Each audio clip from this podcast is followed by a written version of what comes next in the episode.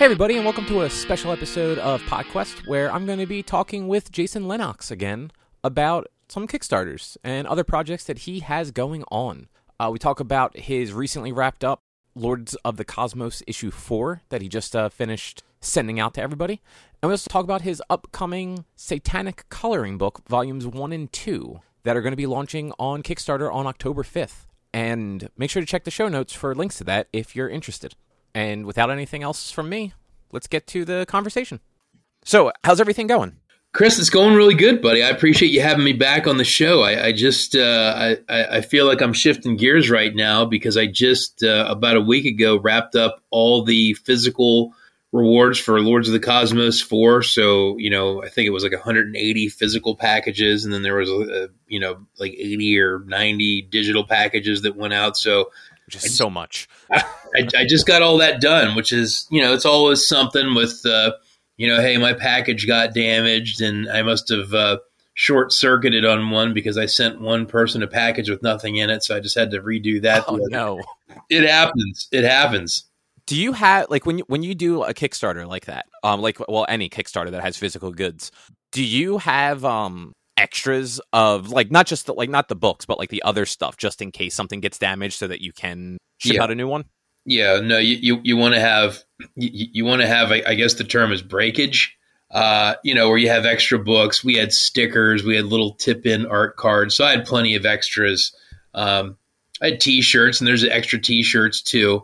But uh, yeah it's one of those things that when you do enough of those things uh, I still have two uh, rewards that have not gone out because there's two people that paid and they have not filled out their surveys and they have failed to respond to multiple emails and messages. So it goes both ways. Where you know it's like I oh, have yeah. backers that uh, uh, who knows? I hope they're okay, but they don't. I feel bad. They took their money and they they won't give me the information to send them their stuff. So th- there's there's there's two em- lonely envelopes on my workbench with their names and information on them. Yeah, and it makes you wonder. Like, did did they stop using that email address? Maybe. well, I mean, here's the thing. I mean, you, you hope that, you, you, hope it's something that basic and not yeah, exactly, or, or, or, you know, hey, maybe they're in jail, but you know what I mean. Like you don't know, but yeah. So there's always a lot of loose ends, you know, where you know one package showed up mangled and you know the backer asked to get a replacement. So you know that there was, I would say, about two percent of the rewards had some sort of, eh, maybe even two percent, still maybe one percent or there was something, you know, resending packages or you know something of that nature. But uh, it's not bad. It's not bad. So that that's always a big relief to get that over with. And and I had put Lords of the Cosmos four to be completed in September, and it was completed in September. So that's yeah. I actually I got mine. God, it was either end of last week or beginning of this week. I time just doesn't actually exist anymore. well, I'll tell you what, isn't that time we were talking about it and you got yours? So it wasn't like, well, Jason, I didn't get mine, right? exactly, exactly. No. Um, I mean, luckily, I mean, you're you're just at MPA, I believe, right? Yep, just out, outside of Penn State. Yep. Yeah, so like, I, I would hope that the U.S. Postal Service wouldn't take too long to deliver. I'm just I'm in South Jersey. I'm like I'm right outside of Philly. Um, this far, but you never know. You, you just when it comes to shipping stuff, you never know like when stuff's going to turn up places. Well, I will tell you this because I, I, do have packages going out every week through my Etsy store. And before the presidential election last year, there was definitely something up with the post office because I think I had like seven packages go missing, and I had to file either insurance claims uh, and or resend and or things showing up like in December that were mailed in October. Wow. Um, so I I know there was a lot of you know people sniping at the post office that something was wrong, and uh, there definitely was something wrong. And after the election, it all stopped. Like I have, I've had. I mean, like I said, I had one package get mangled that was probably more on my end.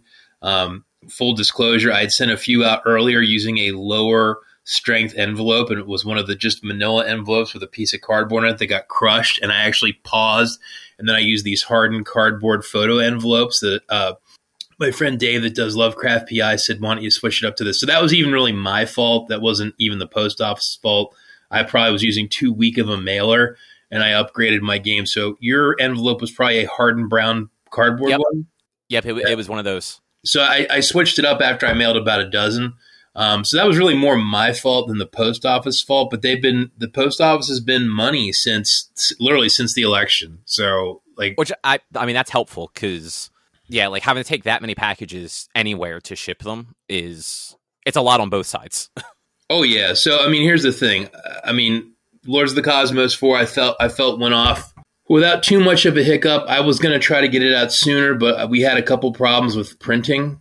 Uh, so you know, you de- you definitely got those messages, Chris, where we were having some problems with the quality of the physical books. But I was pleased. Yeah, I remember seeing those. Yeah, so that was kind of a bummer, and it slowed things down. But hey, we still hit it on time, and I was really excited with the final physical book. So um, I, here's my question: Did you get a chance to read it yet? And you may not have because we're all busy. But you, did you get a chance to read it yet? I haven't read it completely. I read the the main story, yeah. um, and I kind of like flipped through the backup stories just kind of see like what the art and all look like. Yeah. Um, but I, I, you're right. Like time, I, um, I was so my actual full time job last week. I was on call all week, so I was just in this like zombie state, like Monday to Friday. um, but I mean, as usual, like the art in it's great. Um, I th- th- that's kind of half the reason I like that book. Um. it's just like the the character designs and everything in there and even so i know you do the the main mm-hmm. story and then you you bring in other people for all the backups and it's always just cool to see like what style other people are doing with these characters that you you're kind of like fleshing out in the main story yeah yeah i mean i, I felt it was our best book in the series to date i hope issue five tops this one but uh I was proud of it, man. It was a great process. It was a great Kickstarter. It was cool to get it out on time, and you know, a couple hiccups notwithstanding, which you really ha- have to expect that something's going to happen. Um, in this case, we got clipped with a little bit of printing, uh, which threw a couple delays up, and uh, we, I, you know, I still got it to everybody on time. So, you know, I'm, I'm proud of it. That's I what counts. What's that? That's what counts. Is yeah, and and here's the thing. I mean, you read about some of these Kickstarters where you know, backers feel wronged where it's like, hey, I gave money to this and it was supposed to be fulfilled in September, and it's two years later, and now the guy is is doesn't respond to us. I, I take offense to that as a backer and as a creator, in that uh, I think it's really doing um, the system dirty because I think it drives people away and it's it's it's dishonest and it's not it's not what you should be doing and you know, I, I, take it really to heart to say I want to make sure that we tr- we try our best to hit these goals, and if we're not, to be very proactively saying, "Hey, we're going to be a month late. Here's why." Yeah, and you know what? I the way I always look at it is if something's going to be late, it's going to be late. I'd rather it be quality and be late than be rushed or just in a, a like any sort of like disarray and get it like on time or early. Cause, and just the, like you were saying, like those Kickstarters that people just kind of go radio silent. It sits for years with no updates. Oh yeah. That that just makes the whole process harder on like you and other creators that are on their shit. Um, I know I, I, have one buddy who um, he does comics on Kickstarter. He does like two or three a year generally. Um, and like cause that's that's how he makes his money. He he he's writing, so he's um he's contracting out to like other people for the art and all. Right. But he actually um I think it was last year, like right, like kind of in the midst of like the major bits of COVID, um, where just everything was shut down.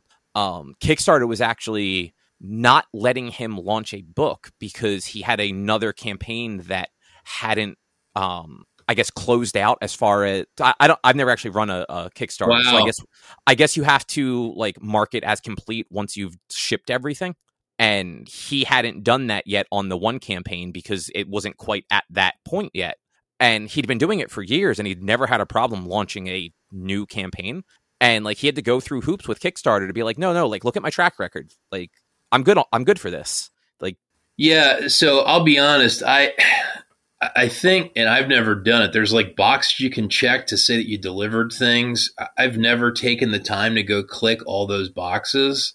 But i've also I, i've all I, I guess to me it's kind of more between me and the fans that like we I know you got your stuff, and everyone that's had a problem, I, I jump on it real quick to take care of people with it. So I, you know, I don't, uh, I don't know. I, I feel, I, I, feel at peace with the project that I know everyone's got their stuff. I've got my two, um, you know, I've got my two n- no survey people, and they may never fill their surveys out, or they may fill it out in a year, and I'll still send them their stuff. But I know the book's being done, and and to me, a lot of it is, as you can tell by the comments, because fa- their Facebook. Uh, Kickstarter is, is, is like a big permanent record because if you get torched up on there, it stays. Yeah. So you know, if you go to Lords of the Cosmos, there's just a handful of comments. There, there's not the people saying, "Hey, where are you? I didn't get my stuff," and da da da. da. So there's yeah. also a lot of updates from you on there. So like you're not on there every day, which is just too much. But I think you're at least on there once a month during the whole process, giving like a monthly update and then chiming in if something either went yep. wrong and you're like like you said, like like there was a printing issue. So you hop in, let people know there was a printing issue. Yeah, and which, then I do that that color coded scorecard so everyone can read along with the scorecard and say, "Oh, hey, cool! Like I know this is what's done and what's not." So right now, um, the book was submitted to Comixology. It's up on my Etsy store. I uh, I have a press release ready to go. Once it hits, um, once it hits uh, Comixology, what I'll do is I'll tune up the uh, press release to say if you'd like to get it on Comixology here or my Etsy store here, and then I'll press release it out with PDFs to all the reviewers to uh, you know see if we can spark up a whole nother round of press uh, around reviewing the book and everything else. So yeah, at this point, it's it's it's pretty much it's in the bag. I, I you know, which you know, kind of leads us into the next thing. I got my next Kickstarter launch in October fifth for the the long awaited, long discussed Satanic coloring book. So we're transitioning. For me, this is speedy having two in a year. So we're transitioning right out from one wrapping up to another one. Uh, you know, wrapping up to another one ramping up. Right? You know what I mean? It's it's uh, you know, let's let's go with the next one. Right? Yeah. And so, what made you decide to do a coloring book? So uh, my friend uh, Julia, uh, Julia Geis, hi Julia. Um, for years, uh, she had said to me, um, "You really should take your uh, satanic artwork and make a coloring book." And I, I really blew that off uh, years ago. And uh, I think that she had hit on a, a really good idea. And and as I put more and more black and white artwork out, it, people kept saying, "Is there a coloring book? Is there a coloring book?" And uh, it really hit a fever pitch about three years ago where people were like, we really want to see a coloring book. And you try to listen and, you know, listen to the world and you start hearing the same thing from a lot of different people. So I, I, I kind of mentally slated that project in to happen after Lords of the Cosmos 4. This was after Lords of the Cosmos 2 wrapped up. I said, I got to get these next two comics done, then I'll switch gears to coloring book. And uh, I had a meeting uh, about two years ago with a local company uh, that does coloring books in State College, and they were like, oh. "That was the big question I had was where would I make them?" And it turned out there's a large company uh, called KB Offset in State College near the mall that uh, is a big leader in the creation and manufacture of coloring books. So once I knew that I had a resource to actually make the books, I kind of, you know, made a made a mental note. Okay, uh, when your fourth comic and Lords of the Cosmos is wrapping up, let's start working on getting this thing ready to go. So r- around March, um, I started putting the, the wheels in motion to say, let's put all the files in place. And I had a, a follow up meeting with the, the, the, printing company and uh, my friend and collaborator, Danny, who uh, does a lot of coloring for me. Uh, her and I uh, had a meeting to discuss, you know, kind of moving ahead with the project after we met with the, the printers to, to basically just make sure we could make it work and uh, all the numbers checked out, the production checked out. Um, you know, we had all the work. Um, and one of the comments that Danny had made to me was, you know, this is a pretty smart project because it's almost all done. And all we're doing is kind of tweaking a few things and, and trying to, you know, put it all together, but we could make a, uh, a product. And uh, I, I got a small color graphic in like April to promote the project. And probably the biggest thing, Chris, that I'll tell you that I learned uh, with Kickstarter – in fans is up until this point, every time I had done a Kickstarter, I would have the Kickstarter 100% ready to go. And then I would submit it for approval. Okay. So behind the scenes, when you do a Kickstarter, you have to submit it to them to approve. And I, and I understand that because they don't want you putting out questionable content. They have uh, terms of service. So, for example, you're not allowed to do things that uh, hate speech, uh, you know, medicine, I think is another thing. Like I couldn't put like a healthcare item on there, things like that. Which makes sense. Sure. So you, you submit for approval. Now they could deny it or approve it. I, have always had no problems getting projects approved, but you know, I, I, I get having that as a, as a standard they've got to keep.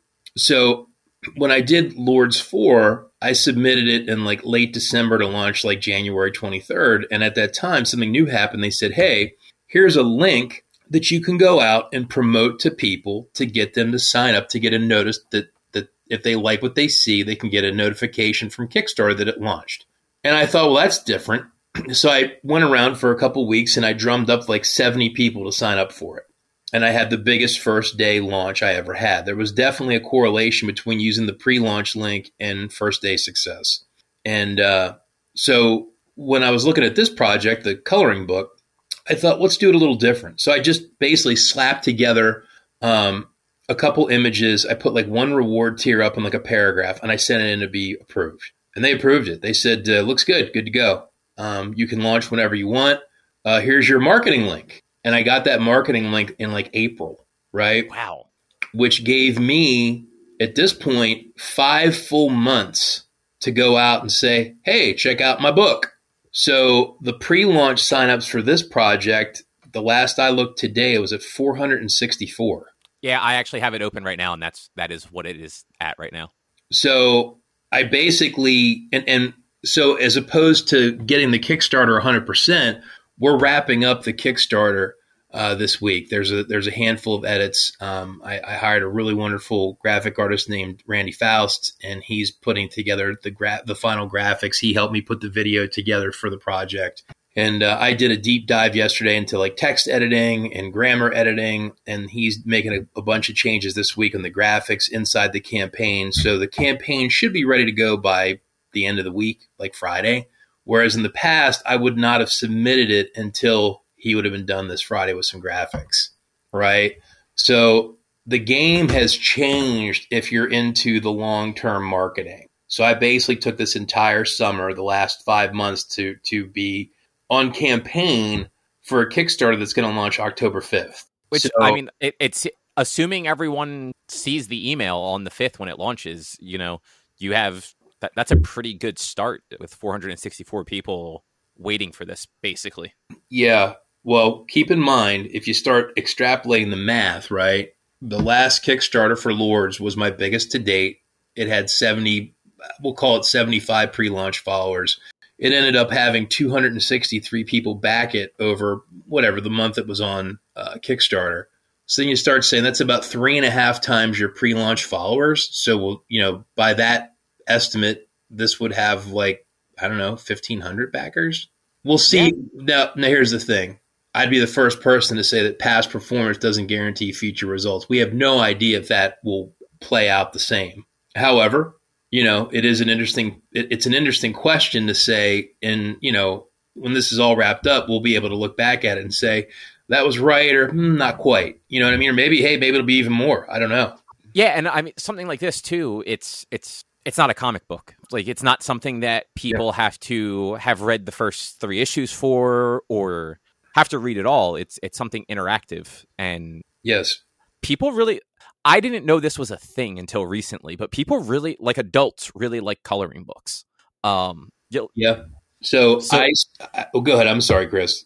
No, no, I was just that was kind of the end of my thought. It was just I was surprised at how much how much like these adult coloring books are really a thing. And you're not the first Kickstarter I've seen for a coloring book, or even as a I've seen a few that were add-ons to graphic novel projects of coloring books, and it's like, okay, cool. Like it, that is a that is a an interesting way to to sort of unwind and relax, and why not? So th- this coloring book is such a change from what I've done. Um, it's not a comic book. Um, and I had kickstarted some art books years ago um, that were not anywhere near this size or scale. Um, so, one, we're getting away from comic books. There is a tremendous amount of competition with comic books, like day to day online, uh, whether it's you know large publishers churning out material or people on Kickstarter or, or whatever. So, coloring books, there's a lot less competition. Um, and also by branding this as a satanic project is this is something that has really energized the online satanic community which is um, a whole nother animal that is not really serviced. Um, there was a satanic chick tract that satanic sf put out. Boy might have been four years ago now. We'd have to look it up. And uh, that was the last one that i really recall that actually branded itself as a satanic product. So again, this this this is a different animal altogether.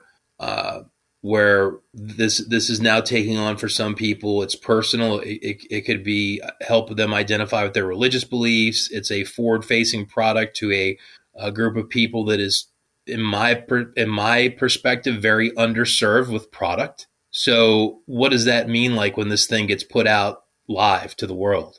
We don't know, right? We don't yeah. know, but it, but it's actually really exciting to kind of get that feel for you know people getting excited about this product. So yeah, and it looks like I I think I did the math right. It so it's it's two different books technically. It's it's an yes. adult book and then an all ages book. Yeah, but it looks like it's it's about seventy six pages altogether between the two of them. That's about right. Um, I'll, I'll, send you a link real quick. I'll let you get into the the Kickstarter. You can start taking a look at I'm, it. That is actually what I'm looking at. Oh, it I, was I, in. I think it was. I think it was in one of your newsletters. Maybe let me send you a private link while we're talking. You, you can go right into it because I got it spelled out there by the page count and everything else. Oh yeah, no, no I I am looking at the at the preview of the Kickstarter. Like I see all the the play like the reward oh, tiers and all. You know what? Yeah, then I did. You, you got that through my press release stuff. Bingo. Yes. Yeah. Yep. Um, you're good. Um, so yeah, it's about seventy some pages. Like seventy six is probably sounds about right. Um, and, and what had happened, and and this is kind of my roundabout uh, story to think about is I love the cartoon Robotech. I loved it when I was a kid, right? But Robotech was a Frankenstein monster. Yeah. And Carl Macek went out and bought three smaller shows and, and basically cobbled them together and then used some narration and titling to say it was all one show.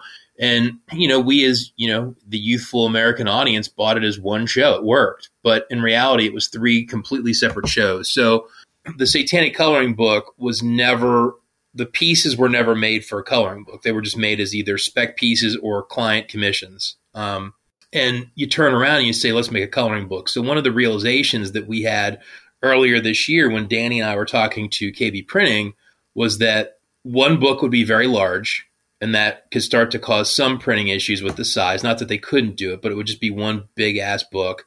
And then the other issue was theme, is that when we looked at the type of work that we noticed that about half tended to be more adult topic, and then half was very, you know, kid oriented, where it's like animals, like here's a cat.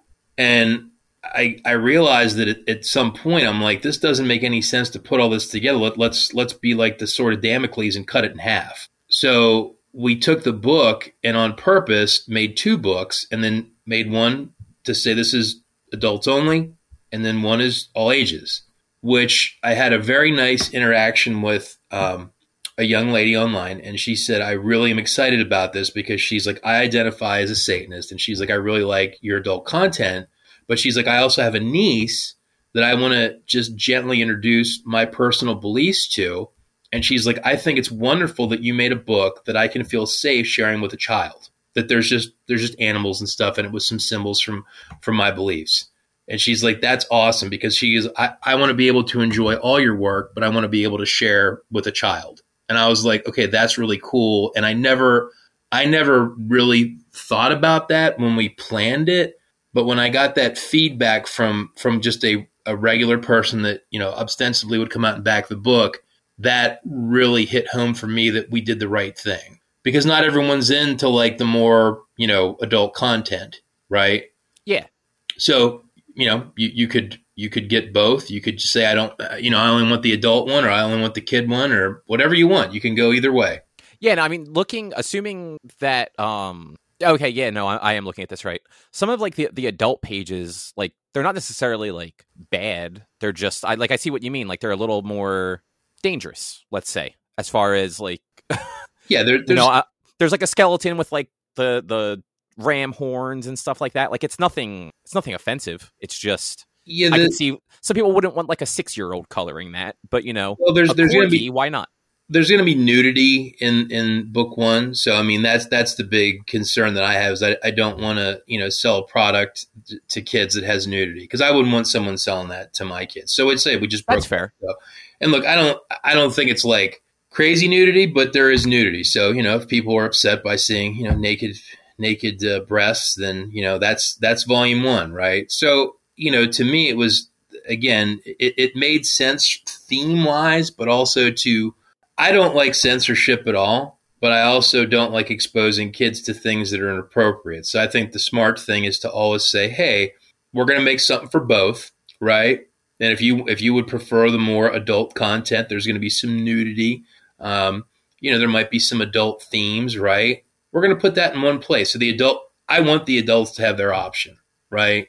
And also, I want to have things that you could say, hey, if this is a kid and, and we're a household that we want to, you know, showcase this stuff to kids, it's it's a rabbit with a pentagram. Yeah. You know. And and looking at it too, the um that like the adult ones look they have more of that adult coloring book vibe to them with like the real intricate line work like in yeah. like the backgrounds and all like with the stained glass and all in them mm-hmm. that like the the adult coloring books I've seen that you can buy at like your craft stores and Walmart and stuff. That's always what they are. They're very like stained glass looking pieces where it, it takes a long time to color them in.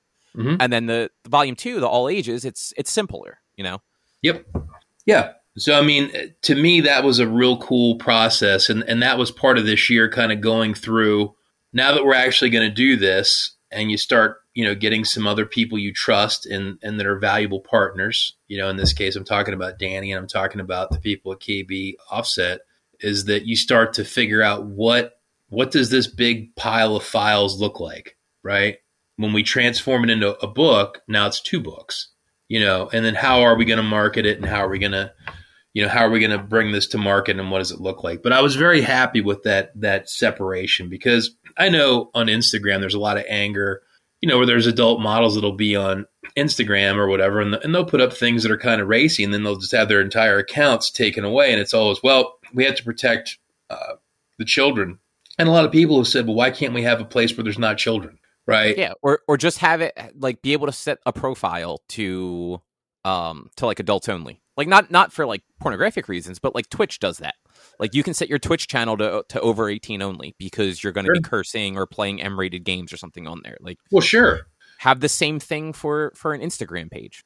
Right. And and in this case it's it's the coloring book where again, I, am very anti-censorship, but I, I'm also very let's give kids appropriate content, but but I get very upset when people start to conflate those two issues and start saying, well, because there's children in the world, we have to make all entertainment for children. Not really. I, I, think that's false. I think it's a lazy argument. And, and it was kind of fun to actually practice what I preach and say, hey, I'm going to make something that, that that one person can, can go show their, their, their niece where it's, it's a cow, it's, it's a, it's a rabbit, it's a cat, you know, with this, with the, you know, the Lucifer sigil or pentagram right? Which in that community, those are those are religious symbols, and, and some people may get upset about that, but that's the fun of having freedom of religion is is recognizing that people that are Satanists or, or pagans or any alternative religion uh, should carry as much you know weight and protection as more mainstream uh, religions in our country. Yeah,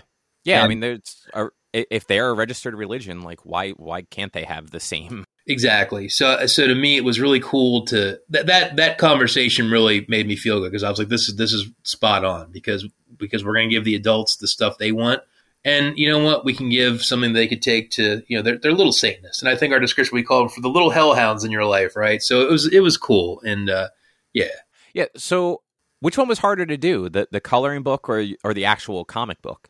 I think the comic book is way harder because there's more to do. To be honest with you, right? Um, with the comic book, you're getting involved with, I mean, text and, and lettering and editing and, and story continuity. And uh, that's a lot harder. Whereas the coloring book, I actually had someone say, you know, it'd be really cool if you started to, to make the coloring books have a story and more of a narrative thread. And I said, I said, you know, it is kind of nice to take a break every now and then. So I was like, how about we don't do? Yeah, that's that seems like a bit much. And I mean, to be fair, you figure all like Lords of the Cosmos is it's black and white. So somebody wants like a digital copy of it, they can always, you know, throw it in the Photoshop and make their own coloring book out of it. That's right. So so to me, p- part of doing this was, you know, listening to the world. Um, part of it is sometimes it's nice to take a break and not do the same thing all the time. Like I love doing Lords of the Cosmos, but to be honest, it's kind of cool just to take a little pause and, and do something different. Um, just it, hel- it helps my brain stay fresh. And the other exciting thing is too is maybe it helps expose me to a, to a completely different audience that will want to check out other things that I do in the future. So you know, someone may yeah. say, yeah, "I like this guy's coloring book, but what else is he doing?" Because I just like the process and, and I liked it. So yeah, especially with something like this where like it doesn't necessarily, it's not necessarily geared towards people that buy the comics. Like right, So like if you get like the right hashtag on Twitter or something like that, or uh, I think you me- mentioned in um in an email that this was already picked as a project we love by Kickstarter, so it gets yes. like that front page treatment. Yeah. Um, so so you know, and th- this is the other so little story about that. So um, I, I, got a message from um, a, a, lady named Oriana Leckert, and Oriana is the head of Kickstarter Publishing. And she, oh. she sent me a note and said, "Hey, could I talk to you about this project?" And of course, my first thought was I was in trouble, um, that I had done something bad. Um, but that was not the case. She wrote, so so we connected off of uh, Twitter on email, and she wrote me uh, an incredibly positive note how excited she was personally for the project, and uh, you know she she said I, I love it and I, and uh, I really like to to help you out to make it succeed. Um, could I review the project and give you some just a couple you know critiques? I was like sure. So she sent me uh, a dozen uh, minor changes, you know just small things. Like for example she said hey you have like uh, people's names and then you have you wrote out their you know their social media tags. Why don't you hyperlink them? I was like well you got me there. That's a pretty good idea. So so it was it, it was incredibly wonderful to get that from her.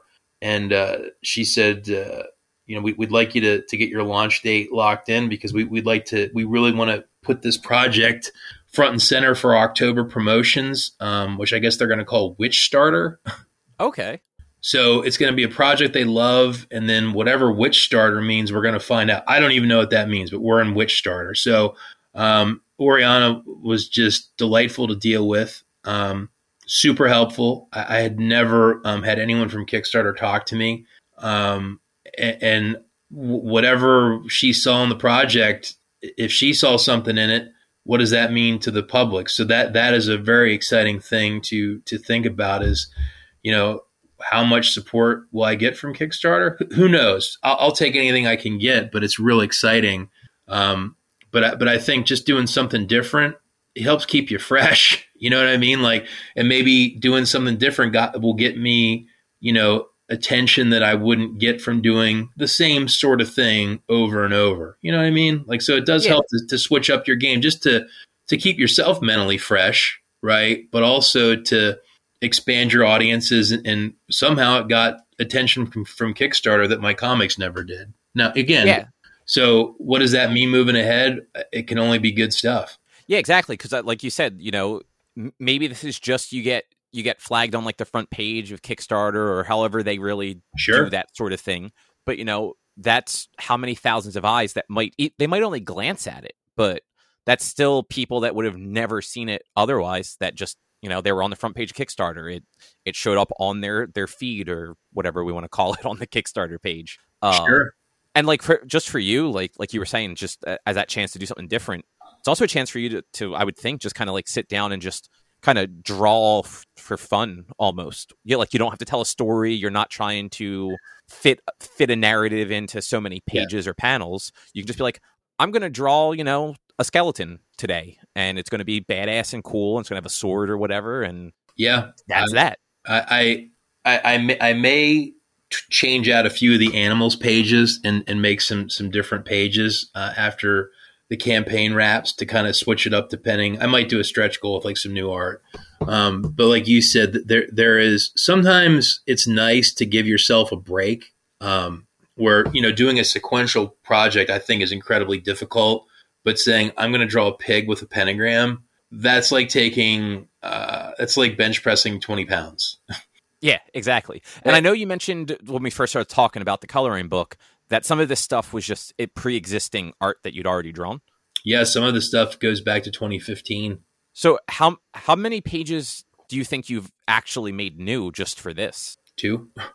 oh wow. Okay. Yeah, I mean, it literally it's all pre-existing stuff. Like there was Which, two pages. Yeah, which honestly, after just wrapping wrapping up like a previous Kickstarter, it's got to feel nice to be able to like kind of roll into this one, just kind of like, yeah, no, we're good. We just have to get it back now. Like, yeah, I mean, exactly, and and that's like I said, I cringed when that person was like, you know, you really should try to make a narrative in this and tell more of a story. And I'm like, look, if you so with the stuff in rituals, um, I started drawing a bunch of like char- like satanic characters and kind of satanic rituals, and part of that was that people were asking questions about like some of the characters, like what what do they do, and and what what are their roles in their little world. And to me, there was a lot of fantasy artists that I grew up with as a kid, some famous, some not so famous that uh, like the Hildebrandt brothers are two that come to mind where they would just put out like a fantasy painting or like a series and they might have a character that might be in two or three pieces.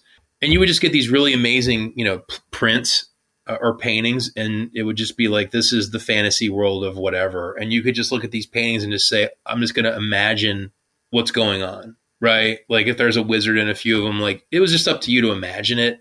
Like is he angry? Is he on a quest? Like, is he old? You know, like you're just trying to figure out what's going on. And like, it's just use your imagination. And so I think if you looked at the Satanic Coloring book, the Rituals book, you might notice some characters repeating on a few pages, or you might notice some that seem to have different relationships. Like, there's a guy that's kind of a general, then there's some that are kind of like soldiers. And people were like, does that guy run the other guys? You know what I mean? Like, who's in charge? Is that person the same person in this one?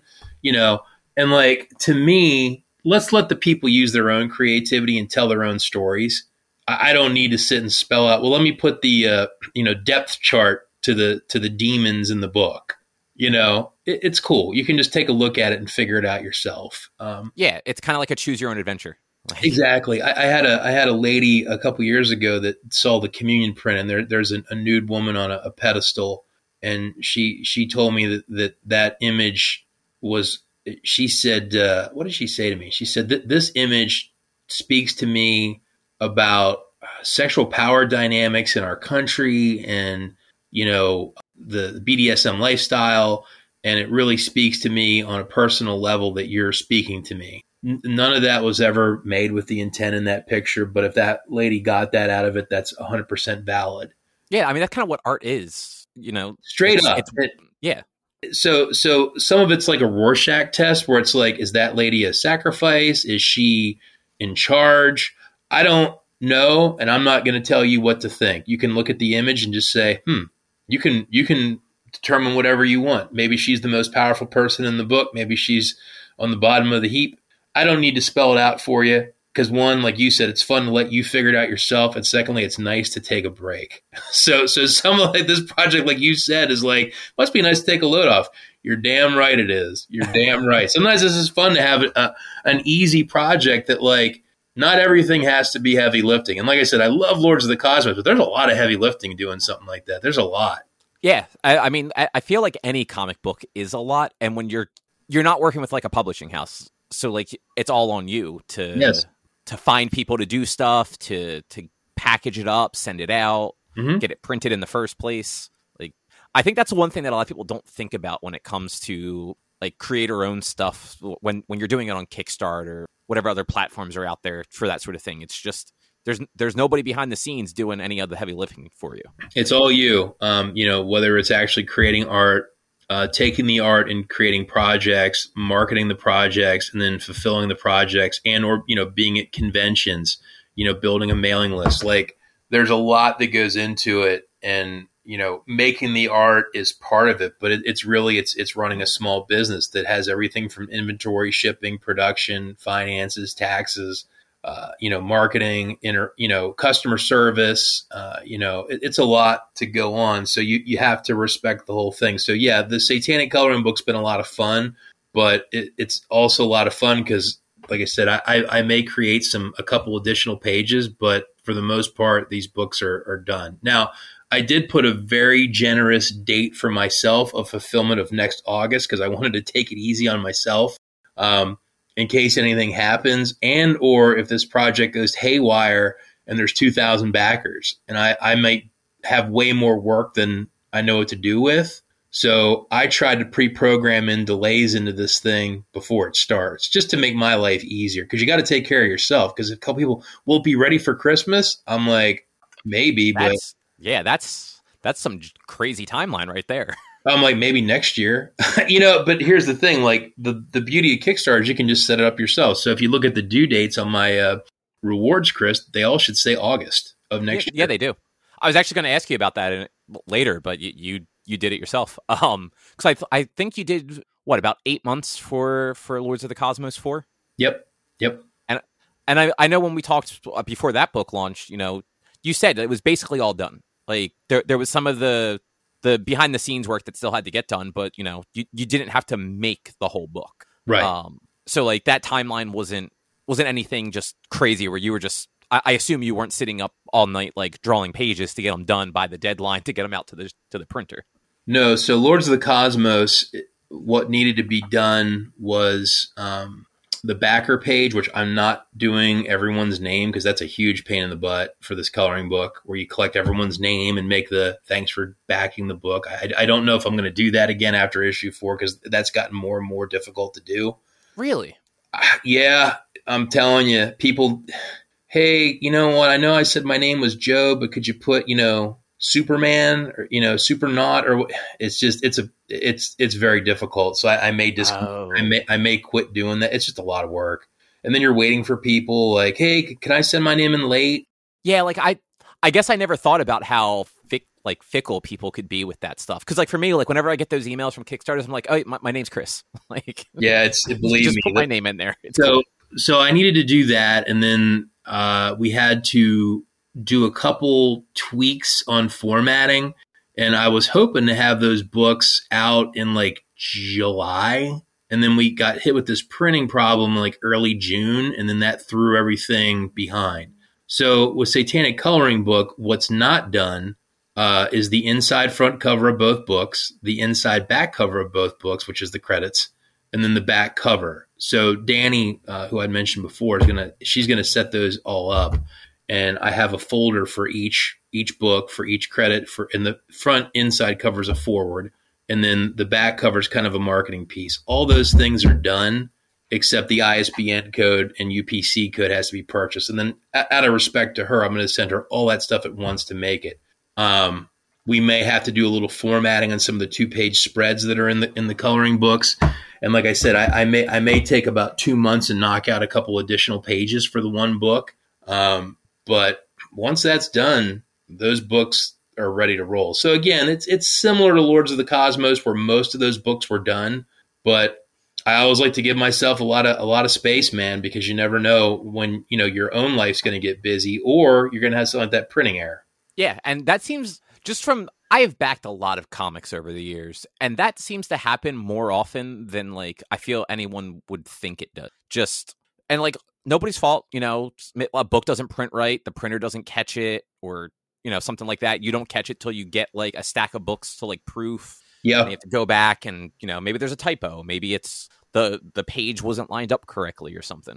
Well, what had happened with Lords was that uh, the covers looked like they were hit with like a, a wheel, and there were these just these big marks on like almost every cover, and we had to like go backwards and like redo paper types and Oh wow. yeah, it was it just it, and it just took a while. and It just slowed everything down. But I also had sketch covers to do and everything else. Now with coloring book, there is like add-ons where I will color a page, or my wife will color a page, or my kids will cover, color a page because people are fans of my family, so they're going to get to get on the action if you want the Lennox kids to color a page for you. So, some of the models that worked in the book uh, as models uh, that I collaborated with, uh, you can you know some of them will have a, a you know color a page.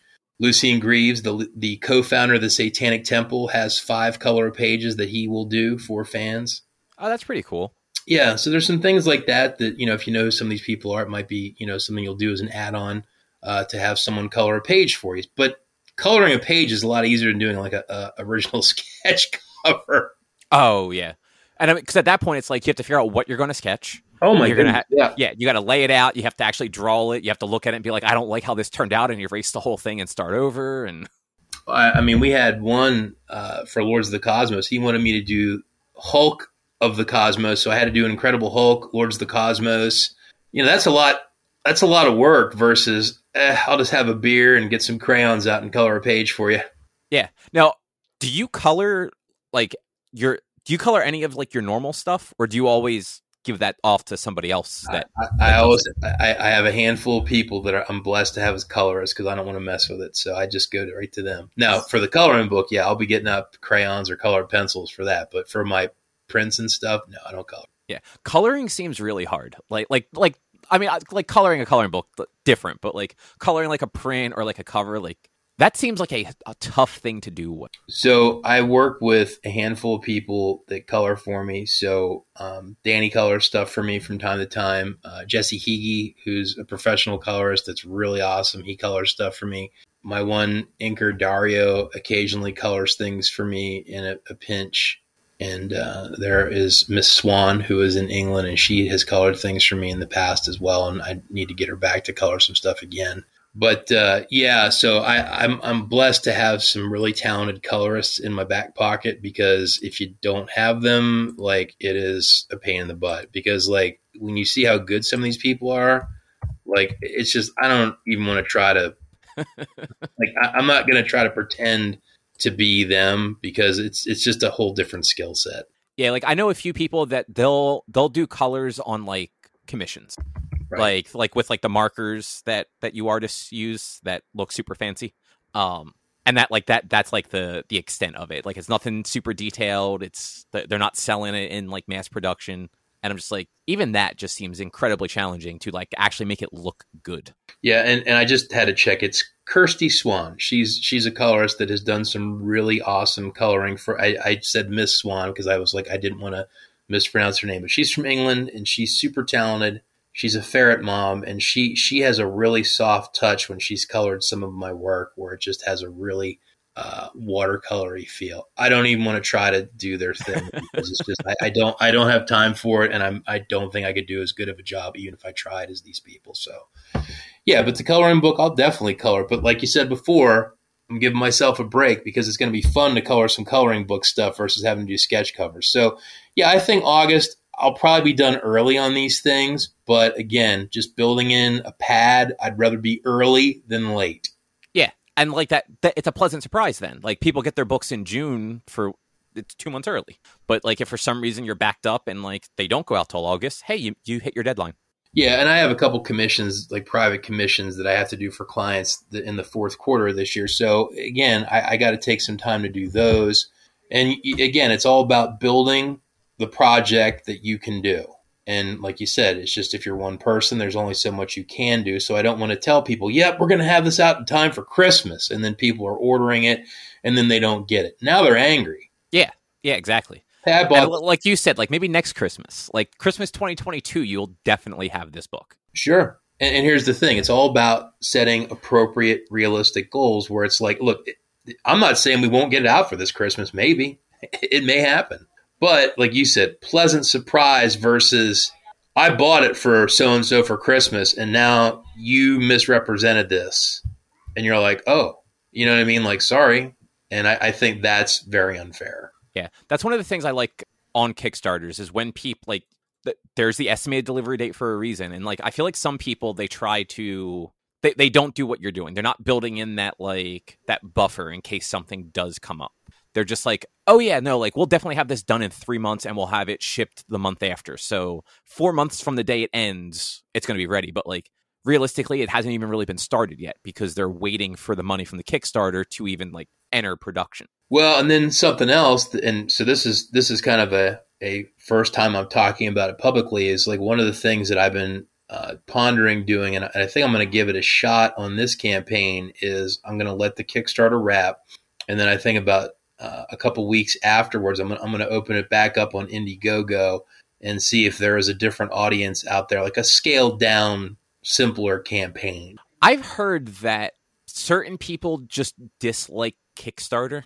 I don't know whether it's like the business model or what Kickstarter takes on the back end. They just don't like going through Kickstarter, but they'll like back things like through an Indiegogo or there, there's some other platforms I think that do it also.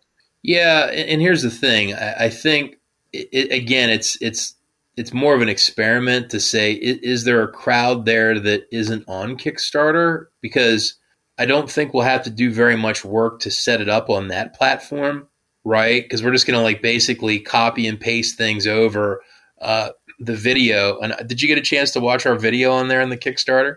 I haven't watched the video yet. I actually yeah. didn't. I didn't pull up the the page until right before we started uh, recording. Well, it's pretty neat. We I actually did um, a script. I wrote a script, and for the first time ever, we had a voiceover person do a video uh, voiceover for one of my campaigns. Oh, nice! Is yeah, that so, you going to try and do that with future ones now? I think so. And I actually got a, uh, one of my clients is a heavy metal band called Dead Animal Assembly Plant, and they gave us music to use in the videos. We actually have real music. Oh, that's awesome. Yeah, like licensed, like you know, they they gave me their their blessing to use it, right? So they even have a credit in the campaign. Um, but uh, we're going to tweak out the voiceover just to change Kickstarter to Indiegogo at the last second, and then we'll just change it where it says now on Kickstarter. We're going to make it now on Indiegogo. Uh, my thought is, you know, if if this project makes ten grand, maybe Indiegogo makes a thousand. To me, that would be a win because we're not going to put. Uh, not that we're not going to put effort into it, or I'm not going to put effort into it, but it's going to be a lot of let's just export the campaign we've got and put it over there yeah, you, you took the time to build the Kickstarter campaign. Like, why not use it again if you can? Yeah, and, and I think to me it's a lot like maybe you have friends that are on Facebook exclusively, but you might have two or three really good friends that are like, I hate Zuckerberg, I hate Facebook. I'm on Instagram. And, you know, if, if you're only on Facebook, you're only gonna hit them like you'll never hit them because they for whatever reason they're not there. Now again, yeah. is it they don't like a managerial procedure? Do they not like something about it. Like, you know, like why do people like Facebook or Instagram or Twitter or, you know, uh, TikTok? So I think to me, it's just kind of saying, hey, I'm going to just try to be somewhere else. And if it flops, like, I'm not going to be hurt, you know? Yeah. And, and I mean, uh, if the Kickstarter succeeds and, and you don't get traction on Indiegogo, you, like, it's still a win. Yeah, and, and here's the thing. I, I think it'll pick up a few people. I mean, like I said, even if it just is like, hey, you, you made 10 sales on it, like to me, hey, those are 10 people that will collect their information and put in the database and we know they're there. So my expectations are low, but so I'm, i may take a little bit of time too to to kind of do that, which is another reason I kind of push that date out to August, just to give myself a little more breathing room to basically run a second campaign, just to have it out there. Yeah, because so if based on on just what what you have following this right now, like it's about, it's about let's just say 450, just to make it an, an even number. Mm-hmm. Um, how long? Like once you have the, those physical books, how long does it actually take to like package and ship all of that? So if you only had one thing, and and it was just like I'm making one widget, and the only thing you can buy from me is a widget, you could do it pretty quick. However, with something like this, it's going to be like packing at a buffet where there are two books. Some people may buy one, some people may buy both, some people, you know, may buy, you know, a bunch of one, you know what I mean?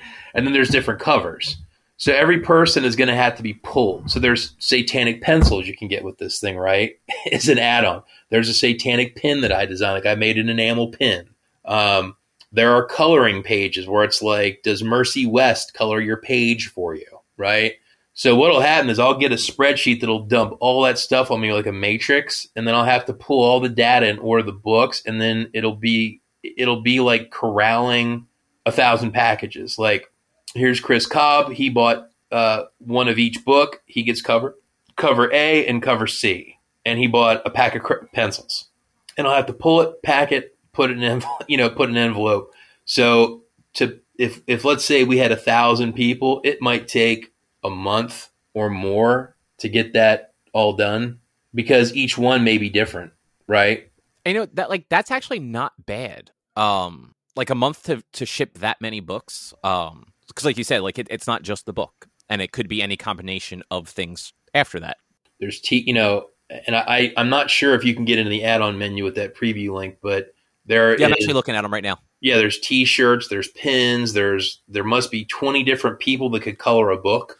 It's a long list. Like yeah. I, I, I'm I'm far enough away from my monitor that I can't read all the names on the on the graphic, but there are quite a few listed on there. Yeah, so that so so I mean again, like you may have someone that says, "Hey, I want 3 of book 1 and 1 of book 2, two pens and a pack of pencils, and I want uh, Lucien Greaves to color a page." So what I would probably do would be to pack all those books, send that out and then I'd probably send the book that will be colored to Lucien with another envelope in the box to say, please color this and send it to this guy. Just put it in the envelope and mail it. so it, it, it, it could get a little complicated, but again, it's just all about, you know, making sure that you have the inventory, making sure that you know how it's going to work. I did a lot of work yesterday building a spreadsheet out on every tier and every add-on to make sure each one was profitable with all the fees and shipping to make sure that I wasn't like going to like lose money selling something.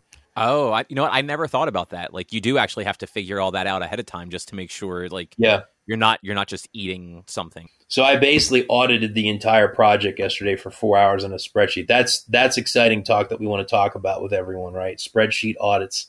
You know, though, it, it's interesting for people that maybe have never done this and just like look at it from the outside, like, oh, this isn't hard. This is just, you know, you just you, you make some stuff up, you put it on there, and then people give you money. It's like, no, there's a there's a lot so, more to it at a basic level, right? Like the the basic tiers buy one book. You have to take the inventory cost to make, which we're not quite sure what that's going to be because we don't know how many books we're going to order, right?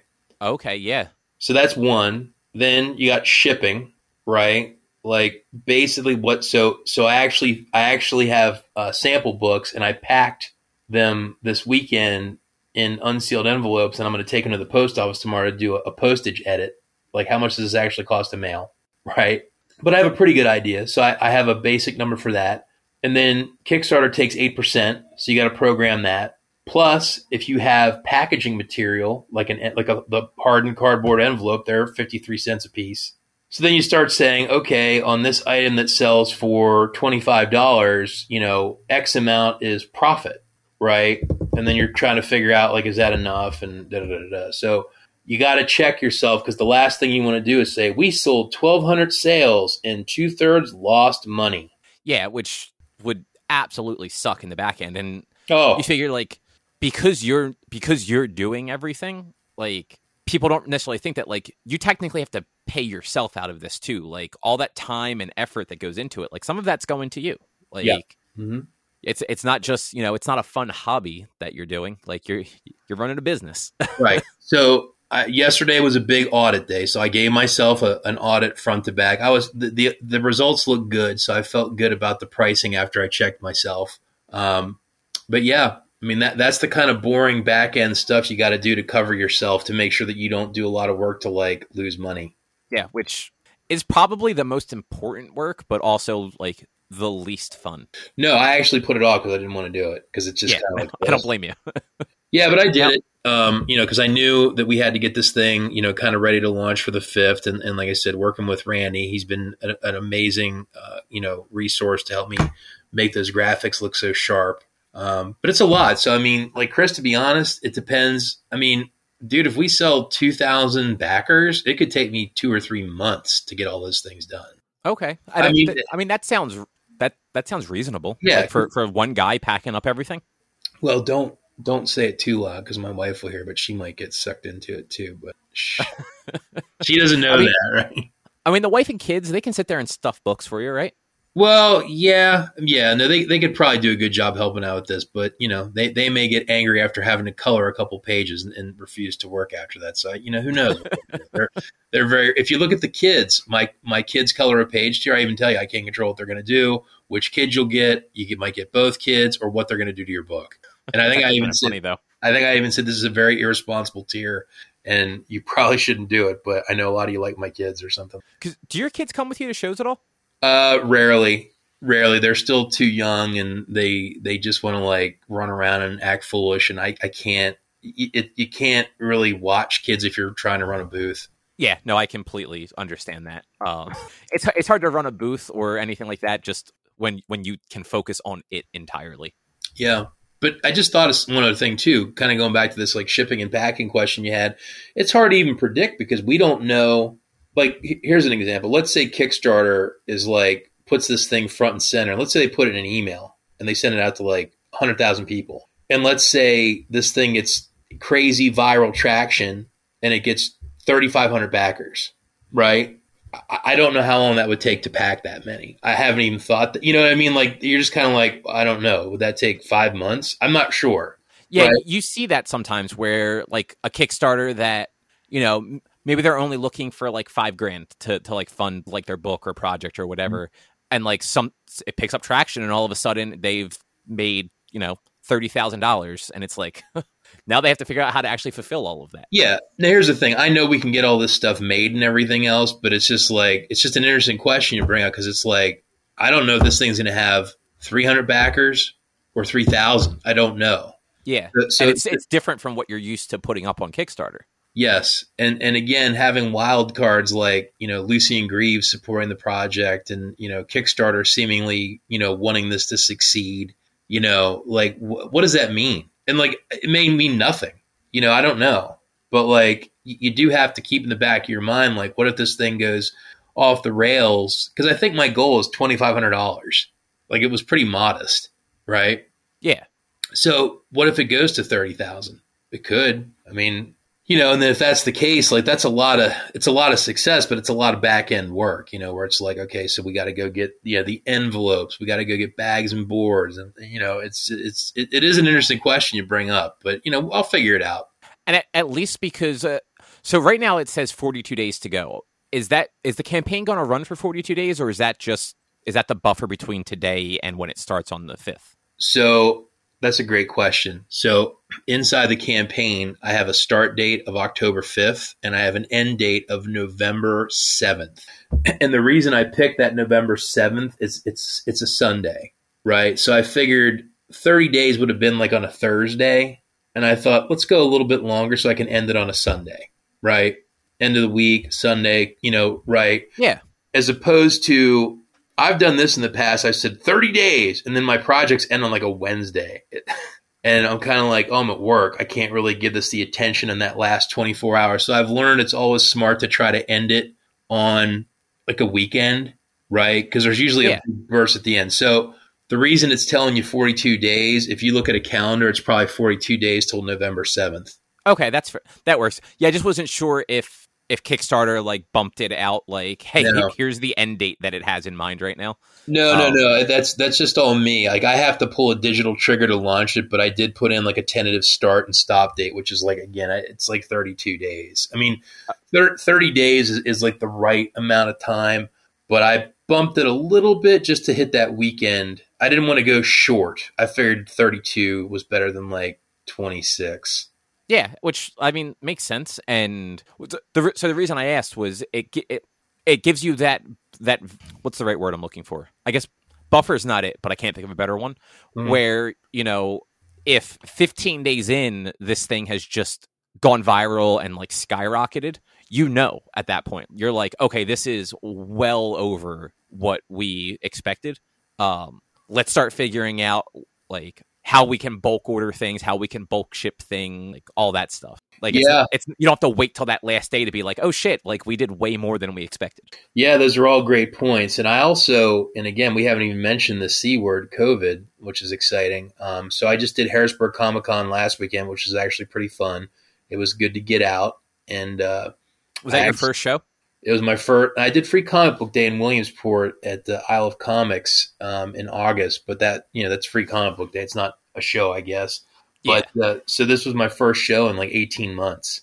So I actually one of the other reasons I I so there's a lot of thought into this stuff. So like the reason I always wanted to do this project in October, like of this year, was that I felt one, it gave me time to wrap up Lords Four because you don't want to be you know in another Kickstarter when you're like I haven't got my book, bro you know. Um, so one, I wanted to have that done. Two, Satanic Coloring Book, October. I mean, it's it's like selling Christmas in December, dude. Like Halloween, witching, right? Yeah, like that, no, it, it, it fits. Like that that's the right time to have it, right? Is October, right? So it's going to run the whole month of October. So like the Satanic crowd, like what better time than October? Which again, ironically, Kickstarter's thinking the same thing with Witch Starter. And uh, there was another reason. I can't even think of what it is. Oh, I just remembered. Because um, I have two shows. I have uh, Sci Fi Valley Con, which is in Altoona, which is in Western PA. That's a three day show that's always really busy for me. And then I'll be at Baltimore Comic Con later in the month. Okay. You know, I was actually going to ask if you were doing like New York or Baltimore or any of the the bigger shows on the like the East Coast in October. Oh, I would do New York if they'd ever let me in. and I, I filled they my seem really hard to get into. Yeah, I feel. Hey, every year I fill a form out, and every year I get a rejection form. But you know, it, it is what it is. I mean, maybe one day they'll let me in, but you know, I, it, you know, you know, I'll I'll keep trying. But I will be at Baltimore, and I Out will. Of curiosity, yeah. I, sorry, I, I'm just curious. When when you apply for for New York, do you apply for Artist Alley or for like um, exhibitor space? I apply an artist alley. I have heard, and I don't know that I, the pricing may just be astronomically different and not worth it, but I've heard from people that going for um, the smaller exhibitor space on the main show floor is way easier to get. And once you get your foot in the door, it's apparently a little bit easier to get that artist alley table. Uh, I have heard the same thing, and maybe one of these days I need to get my SHIT together and do that. and, and, and maybe next year with the satanic coloring book like ready to roll, maybe that'd be the year to do it. Yeah, because you know what? That's something that is a different sort of thing to have on the show floor for people. Because have you been to New York Comic Con? I went there as eh, just to kind of walk around and let people look at my portfolio in 2012, nine years. Okay, ago. yeah. So I know, it's basically yeah, it's basically the same. But there's that on the on like the main show floor. There's those like two and a half, three aisles of mm-hmm. art vendors and people selling comics and stuff like that, surrounded by like all of like the big booths from like entertainment companies. Yeah, no, I mean, it, it my recollection of it was exactly that that there was like the Ford Motor Company, Marvel Comics, and then it was like a hundred little tables of like, hey, I have a science fiction book. Hey, I make uh, you know my friend Rashawn Prince I met there. He's a guy that has a book called uh, How to Roll Blunt for Dummies. He had his little table where he just has he literally has one book. Nice. and he's still selling the same book and everyone loves it. I think he has a second book now. I, am lying. I think he has two books now. But hey, Rashawn, if you hear this, right? but but uh, you know, so I do remember kind of that like random mass of like small comic book guy and you know little press publisher and da da da. So I mean, yeah, th- there is that there as well as the artist alley. So yeah, it, it may be. It could be that next year will be the time that I, you know, Lords of the Cosmos, Satanic Coloring Book. Maybe that'll be the time to just say, you know, let's do it. And it, it, it gets you up to New York for a weekend. All true. Which, which I'm not sure if that's a good thing or a bad thing at this point, to be honest. Hard to say. But but anyway, back to back to my October, and not this. Now you got me going to New York. It's great. Um, you know, I got Baltimore and I got Altoona, and I have 11 by 17 black and white sheets that you can color at each show with clipboards and colored pencils. Oh, nice. And each sheet you can take home. It has a QR code, so now it's like you can, you know, you can interactively color with me and then scan the QR code and back the Kickstarter during the show. So I got that going on too, right? Now, are they prints up from the book? Yes. Okay. Yep. So I, so it's an like you said earlier in the interview, it's it's an interactive book, right? So you can interactively right color at these shows and you know back the book with your phone, which I've never used a QR code before too. So a lot of this too, Chris, is me getting smarter and learning where it's like I'm going to use QR, I'm going to market better, I'm going to market longer, I'm going to market in different ways. Like I'm going to think more about you know using other platforms to go with Kick. You know, so I'm I'm throwing a lot of good knowledge out here for everyone if you're listening. You know, so it's it's school with Jason this evening, but it's uh I think October is going to be wild, man, because it's like I said, it's it, you know I think it's the right time of year. It's it's spaced out enough for my last project. We've got all these people signed up for it, plus having two big live events where I may see hundreds of people talk to me in you know a couple weeks. That's a lot of people to talk to. Yeah, and, I, and Baltimore historically is always a really good show.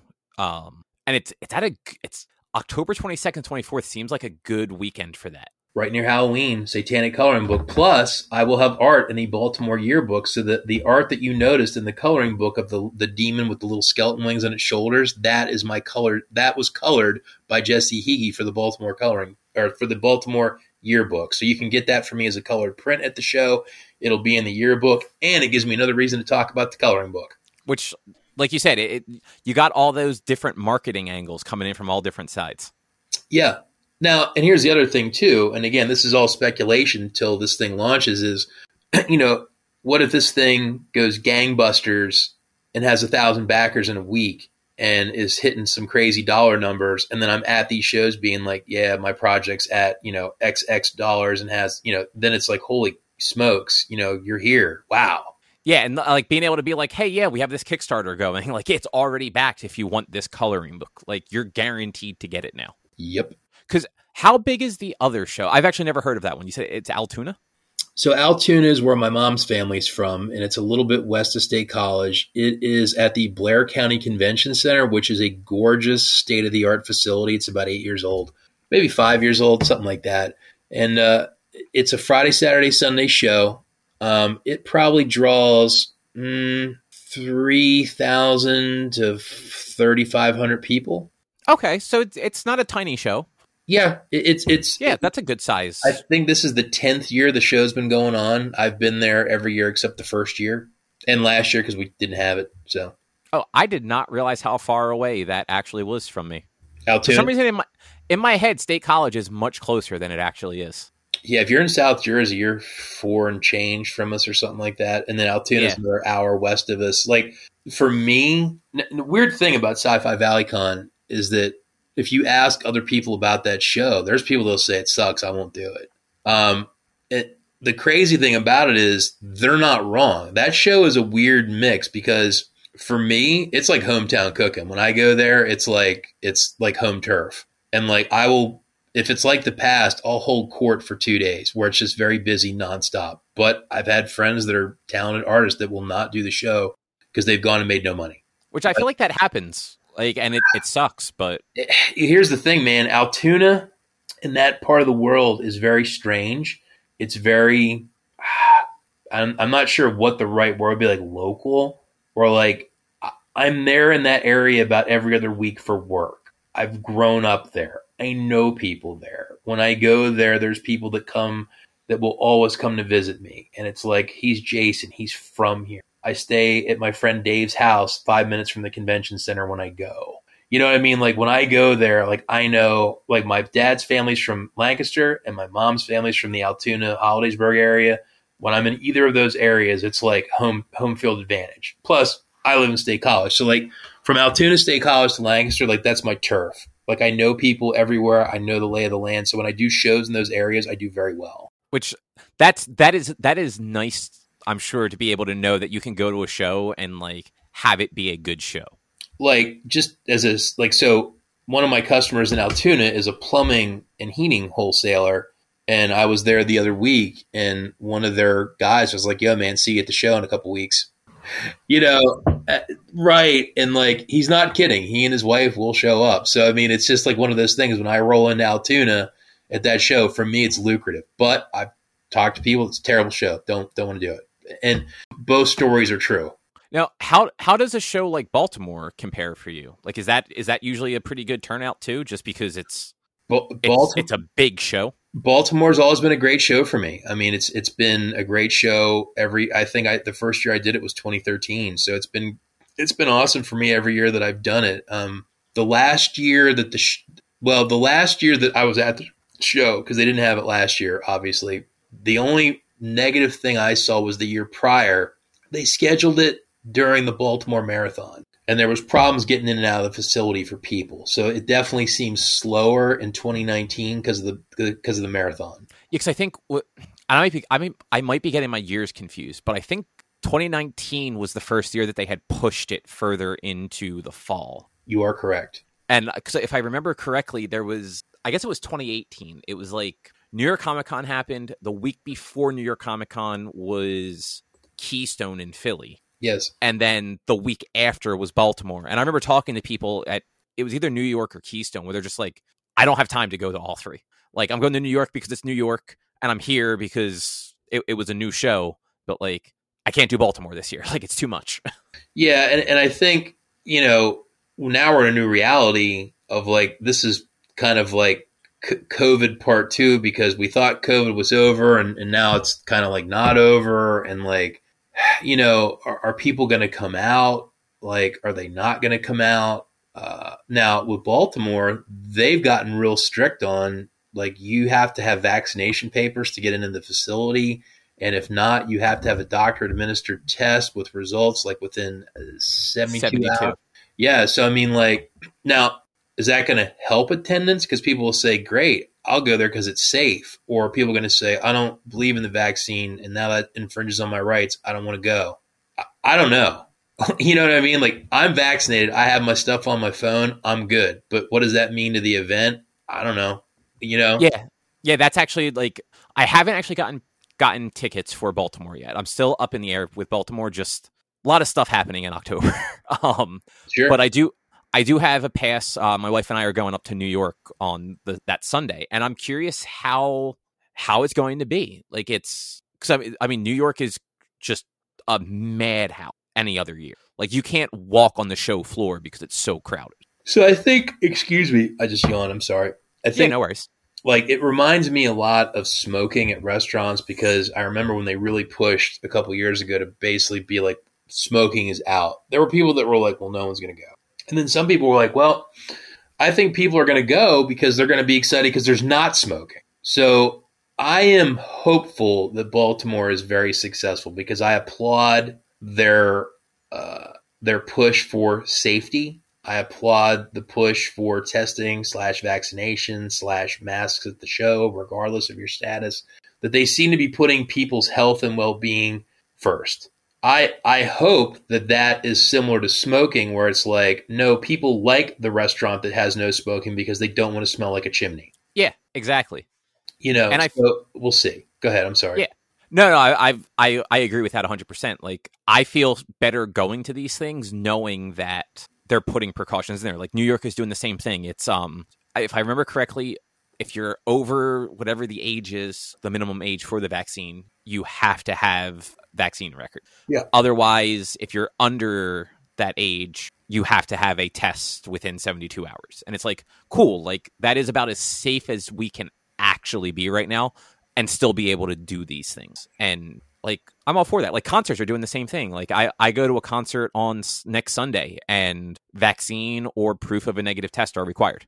Yeah. Now, so I was at Harrisburg Comic Con last weekend, and they did not have the mandatory, you know, vaccination to get in, but they were being pretty strict about everyone has to maintain a mask at all times. Now, in their defense, my guess is a lot of their behavior is being dictated, you know, in that case, probably by the city of Harrisburg, right? Oh Um, yeah. and you know my guess is baltimore comic-con and uh, baltimore comic-con and uh, you know new york comic-con are probably being governed by the boroughs of new york and or the city of baltimore so uh, yeah i mean so at harrisburg you know i just did my best to wear a mask as you know as much as i could i, I did take some breaks and took it off if there was no one around me just to get a Which- you yeah. know, You need to sometimes. Especially when you're there for 3 or 4 days, 12 hours a day. Yeah, like so if there's no one around, you take your mask off and you know kind of cool off a bit, but you know it, it's all good. I mean, so yeah, we'll we'll see how it goes, man. We'll we'll see how it goes. But I like your idea about going back to New York. May have to try that next year. Sneak in. Yeah. Yeah, you know what? Like even even looking at Baltimore, like Baltimore has a really good list of people showing up, like like names that are going to like draw people to the show. That it, it's good for like for like you who has a Kickstarter going on. Like Brian K. Vaughan is going to be at Baltimore. He doesn't do a lot of shows on the East Coast. Um, people might go to Baltimore just because he's going to be there, and then like, what are you going to do when you're not waiting in line to see him? You're going to walk around and look at other tables. Well, and it's always about cultivating the right fan base, and you know, collecting. And it I, it really is like collecting Pokemon. Um, you, you could be at Baltimore, and a person that becomes one of your best fans could be there because he wanted to see Brian K. Vaughan and wandered around and just discovered you randomly, and it's just like, damn. Like I, I know I came to see Brian K. Vaughan, but Jason's like the guy. I love that guy. and it's always good when like like like you're super personable when when you're there like even if you're busy like like doing like a like a commission for somebody or whatever like mm-hmm. you'll you'll still chat with people like you still interact with them like there there are unfortunately like sometimes like you catch somebody on a bad day or somebody's like super behind on work and like they're just head down trying to get their shit done so that they can make the person who paid them a lot of money to draw something for them happy and like they're just not there for that for that interaction Yeah. um and like that's a bummer for like somebody that like wants to like have that connection but like you're every time i've seen you at a show you're always like super engaged with anyone that's coming by I appreciate that, man. Thanks. And and part of it too, going back to getting Lords Four wrapped up, is like mentally, I wanted when this, you know, when when coloring book goes live, I- wanted to be mentally engaged in it 100 percent, and not like, hey, I, I'm I'm engaged in this packaging, you know, and and then you're not 100 percent on either, and you know, so to me, the timing has been nick of time, so I can.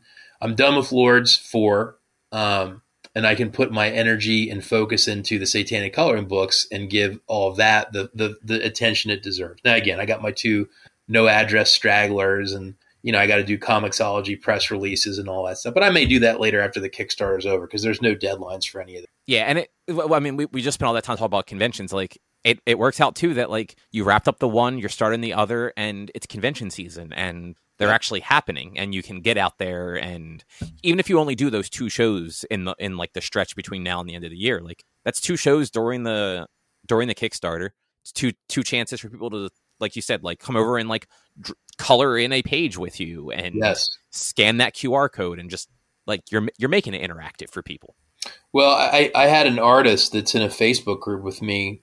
I'd never interacted with. Sent me a message on Facebook, and he said, "Hey, dude," he goes, "I was listening to Black Mass Appeal, which is a, a big satanic podcast that I will be on later this week. Um, but they were actively promoting the Kickstarter on their last episode, this is a guy in Cincinnati, and he's like, I was at work and I, I heard your stuff being talked about. He goes, dude, and I realized I knew who you were. And he goes, dude, that's awesome. So it it may very well be that I may have people that are in those communities searching me out because I'll say where I'm going to be on this podcast later this week. You know, like yeah. non comic book people that are like, hey, like I'm a Satanist in Baltimore, and like I heard you were going to be here. Like, oh yeah, and Baltimore's not a not a hard show to get into. Like the tickets aren't super expensive. Like you can show up there on a Sunday for thirty bucks, and that's not that bad. Yep. So again, it's just just keep you know, it's just I'm always thinking about that, and you know, if if you come out of a show with a half a dozen really dedicated people that are into you, that's huge because those are people that you'll keep with you moving ahead. I mean, again, it's like collecting Pokemon. Yeah. You know, yeah, and and some people are really good at it and some people aren't. yeah, I, I spoke to a uh, a really nice um, guy that had done a lot of work for Marvel that was near me at Harrisburg, and um, he was a guy that was used to working for um, Marvel. And I guess those days for him are winding down, and he's trying to like kind of get his own his own hustle together. And uh, he was like, "Wow, I don't know you, but you you seem to have like a big brand and like a lot of stuff going on." And he goes, what tips you got for a guy like me? And I said, are you collecting people's emails at shows? And he was like, no. And I'm like, yeah. I'm like, I've been collecting emails from people for like close to a decade. It's huge. Yeah.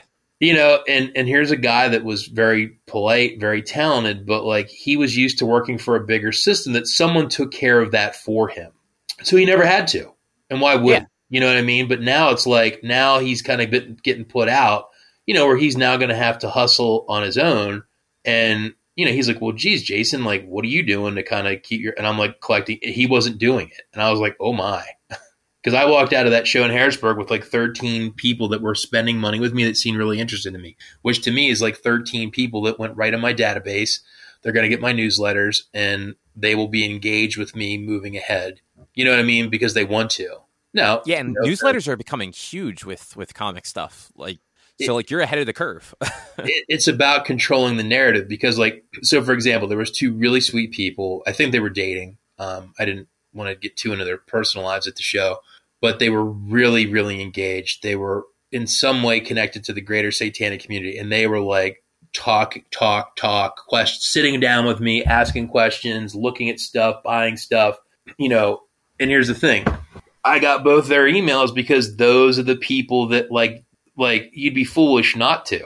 Yeah, exactly. And and you being there and and taking the time to talk with them and right. all that like that makes an impression on them too. Whereas, you know, some some people just they don't have that sort of personality and nope. they, they don't keep the people coming back to them. And here's the thing. I, I really like both those people and I hope that they are the people that you know, when I do Lords of the Cosmos five or the coloring book, I want them there because they seem like they they were like really cool people that I liked, and like I want to keep them in my, I guess you know, keep them in the fold, so to speak. But if I didn't collect their email, how would I communicate with them? Yeah, yeah, exactly. You just have to hope that like, oh, maybe they like find me on Twitter or which isn't see me say, at another show or something like that. Which isn't to say that they won't. But then you start losing control of the narrative because because I may want to say I am launching this Kickstarter today, right? And like if I don't have that email, how do I tell them that? Like yeah. hope they see it. And now it starts. So I mean, collecting emails is huge, and I think you know Substack, and I've been trying to listen into what that's all about. It seems to be like a move back to newsletters and emails because I think social media, you know, we're realizing that one, and I already mentioned earlier about Instagram, where it's like all of a sudden, um, hey, we don't like your content. I know that you've curated 20,000 followers. We're shutting down your account. right? Yeah. And, and just the algorithm alone, it's like you never know when your stuff is going to show up for somebody. Right. So that's a problem. Um, you don't know when their rules are going to change. The algorithms are going to change. You don't know if people are going to leave the platform. And you know now you're on the next MySpace. Um, there's issues on all those platforms with hate speech, bullying, uh, nonsense. You know what I mean? And it's all over the place. Whereas email is like, Chris, I'm going to tell you that I'm going to be in Altoona in three weeks. I hope you visit me. That's it. Yeah. and like, it's just you and me. Like, I'm going to tell you. And here's, and, and unlike social media, you know, one of the problems is there is like kind of these like trolling and everything else where it's like, you know, I'm going to like threaten you or, or act like a fool. Who are you? We can't even tell. On email, you can't do that. You could track an IP if someone got really out of control. Yeah, and even on top of that, you have like it, like with Substack, for instance, because it, it kind of is its own newsletter page. Also, mm-hmm. um, you, you're in control if if that's your Substack. If somebody is in the comments on there saying a bunch of just racist, just awful bullshit, you can just go right in there and shut all that stuff down. On social media, you can't. Bingo. Like, sure, you you can block them, you can mute them, but anyone else that happens to come across that like your tweet and like they're just going to see all those replies from that person yep. unless they get enough reports that Twitter shuts it down. Yeah, and look, I'm not saying I don't want to be on social media. I think it's like a necessary evil, and I think it has its place. Unfortunately, but, but but I think the newsletter is make. I think people are seeing it. But it was so funny having the interaction with a guy that had a really cool resume, and he was a legitimate guy, but he was not. He was not used to providing that data on his own. Yeah, which I've never thought about that before, but it does seem like especially like the guys who've been doing it for like the bigger publishers for the longer time don't have that sort of do it yourself background the same way. Yeah and, and i have a, i have a lot of thoughts on this for another whole show but i think in a nutshell you're seeing these big publishers shedding off guys that were like you know like loyal workers for them.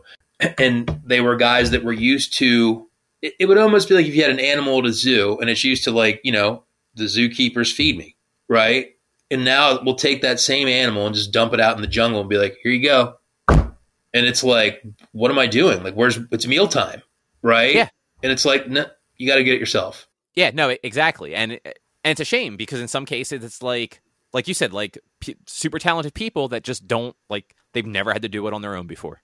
Right. So now they got now they got to go hustle it up on their own, and it was just so that was just kind of like a real eye opening comment from that guy because he was just like, I never thought to do that and I and it clicked. I'm like, because you didn't have to.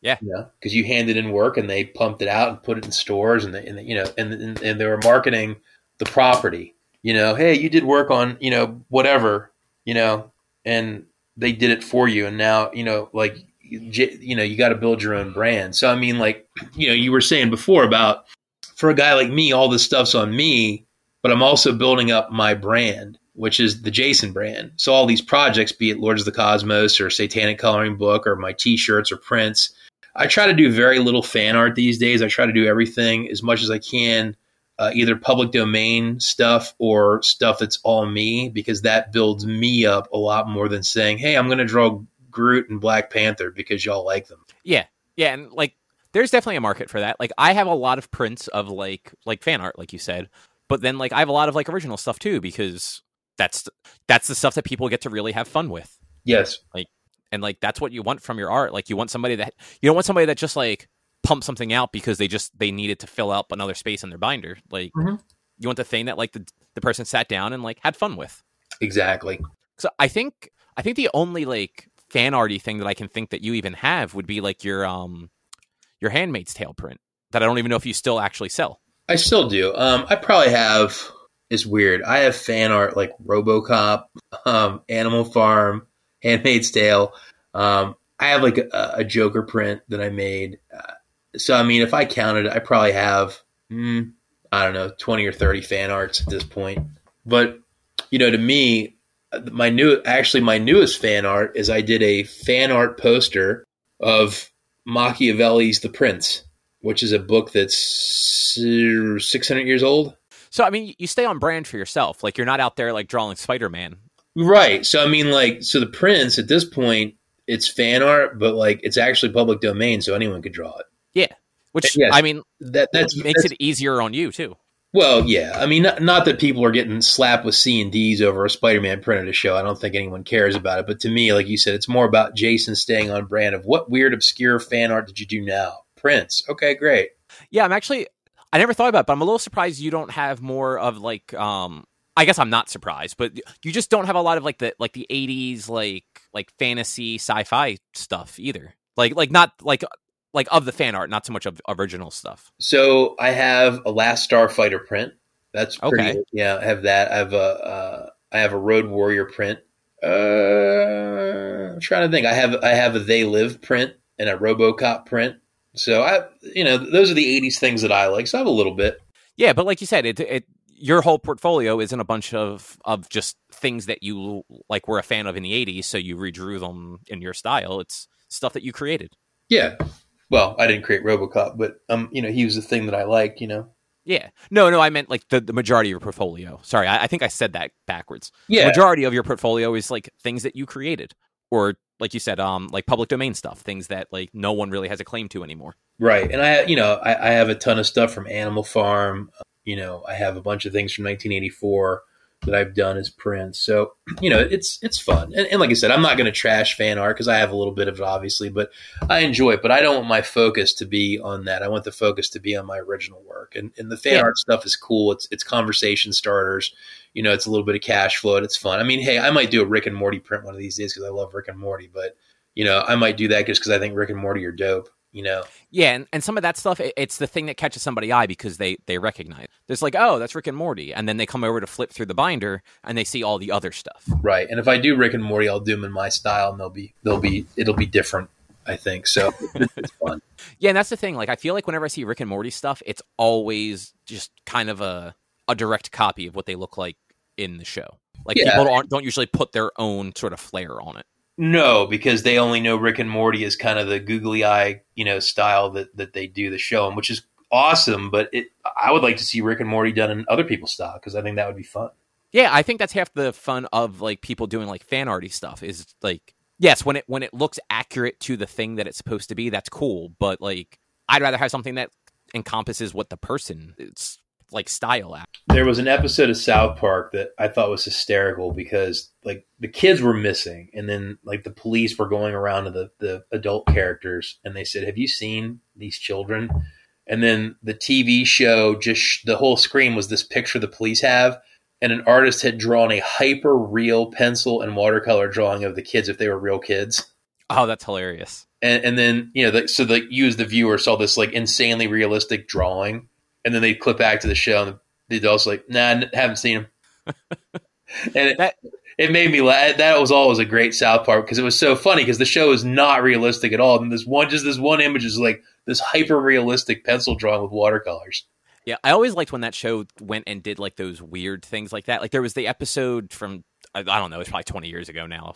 Um where they they got super into anime for some reason and there were all those like very just like over the top anime like cutscenes like Yes. laced throughout the, the episode. Yeah, I think that was season nine, and I think that was the episode where they hit uh, Butters in the eye with a Chinese star. Yes. Yeah, that that's right. They Well- they were pl- playing one of their uh, games and yeah. Well, weird thing. I don't know if you watch Rick and Morty, but they did a hard turn at the end of season five where the show went full anime for like half an episode. I haven't watched season 5 at all yet. I've seen I've seen the first 4. I ha- I haven't watched any of 5 yet. it, it, it th- there's one episode where just it just goes hard anime for like ten minutes, Oh man. And then it Yeah, I stops have to being catch anime. up on that. What's that? I have to catch up on that because it it is like it's a stupid show, but is it? It's an incredibly funny show. You know, the fifth season was weird because there's moments that are incredibly stupid, and then there were some incredibly thoughtful moments. And this isn't really a spoiler, but the show ended on a note that reminded me of the movie 2001, and then it just stops. And I, I was like, I don't even know how to feel at this point. I heard it had a weird ending, It's but I didn't. it, it, it, it if you've seen 2001, right, the Kubrick film, Yeah.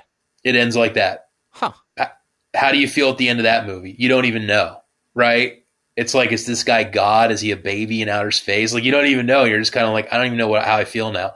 That's how Rick and Morty ended on season five for me. I didn't I don't even know how to feel about it. Angry, happy, sad, glad. It's just weird. I mean that that tracks for that show, right? Oh, totally. I mean, it, it, it totally tracks. So I mean, it was a great season, and it ended on a note that I don't even know how to feel. But there was a lot of stupid lowbrow stuff all season. So take it for what it's worth. Yeah, worth. which also tracks. Yeah. Uh, but yeah, so we were talking about like original art and all. Um, just to circle back around, Mhm. that's that. I mean, the whole coloring book is original art, so Yeah. that that that sticks with what you're you're looking to promote of your stuff is like your original stuff. Well, now again, I got to have Baphomet in it, who's been around for hundreds of years. So he's a public domain creature, kind of like Dracula, right? So Is he. Dracula public domain? oh, totally. Yep. I didn't. I never. Oh yeah, I guess it, it's well over the time, and it's not Mickey Mouse, so it's not Disney Yeah. renewing it or, Yeah. or fighting with with copyright laws. Right. So so Baphomet is in is in the coloring book, but again, he's a he's totally public domain at this point. Uh, and then Lilith, uh, who is a you know really old like literary character that has taken on some significance in the satanic community, she's in the book. And then if you really want to go old school fan art, uh, Babylon from the Bible is in the coloring book Okay. so Babylon, who is in the Book of Revelation. So, there, so there's a couple things that technically are not mine per se, but they're characters that have been uh, in the public domain for hundreds of years.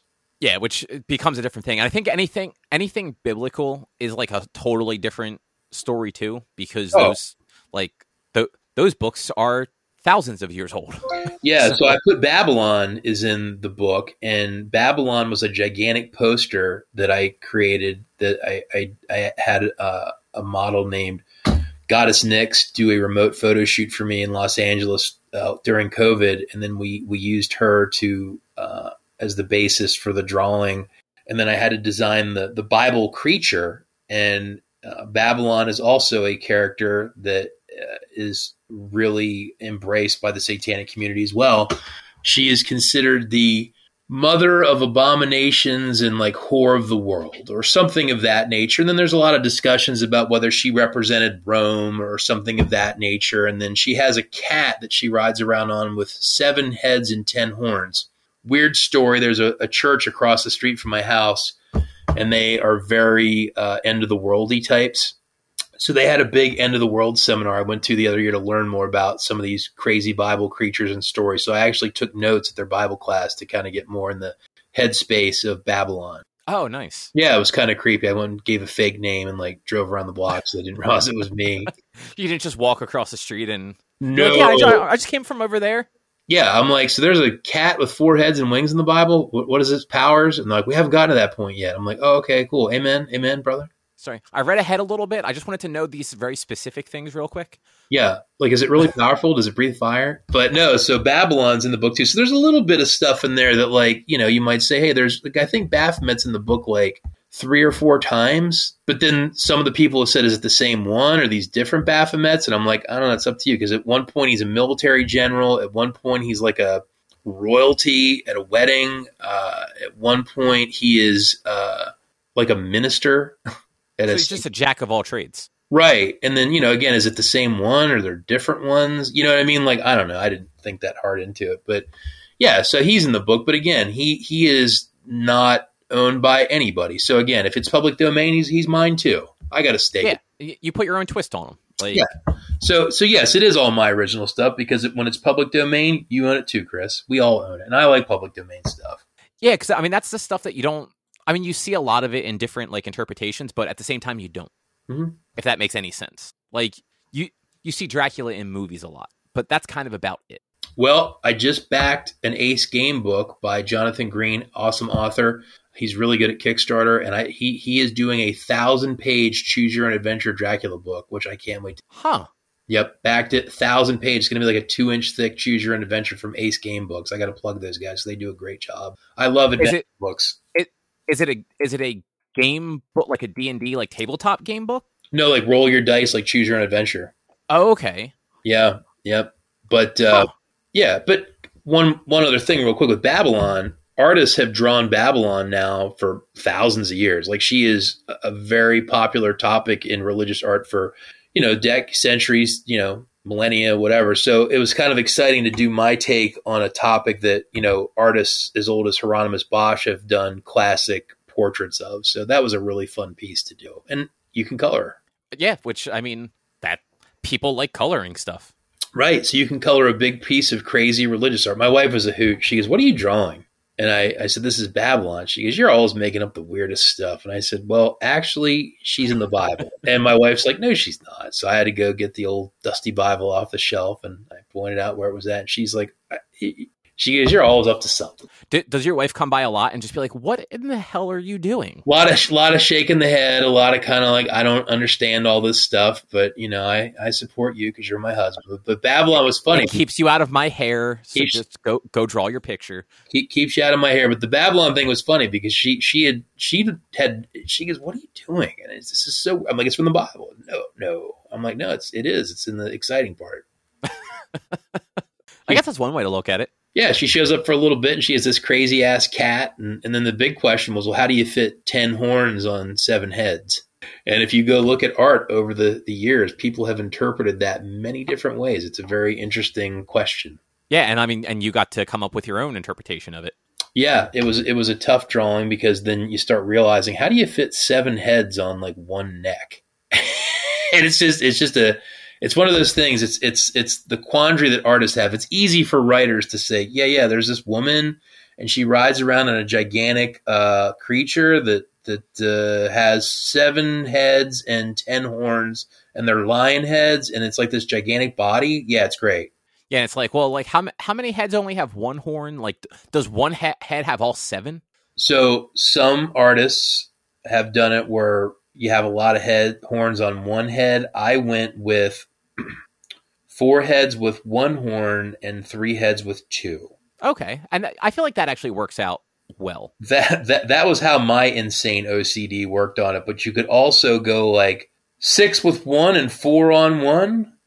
yeah, and like at that point, it becomes too much math because then you're like, all right, do I have do I have the right number? Did we break this out correctly? Well, then I was trying to figure out how to get four on one, and I have to be real. Cra- I don't know. I, I, I yeah, it's just it, you get into this stuff and then it's just like this black hole rabbit hole that you fall down to like how do you figure this out? And then you're like well how would you put the, the, the and it's just uh, but yeah so babylon right? Right on.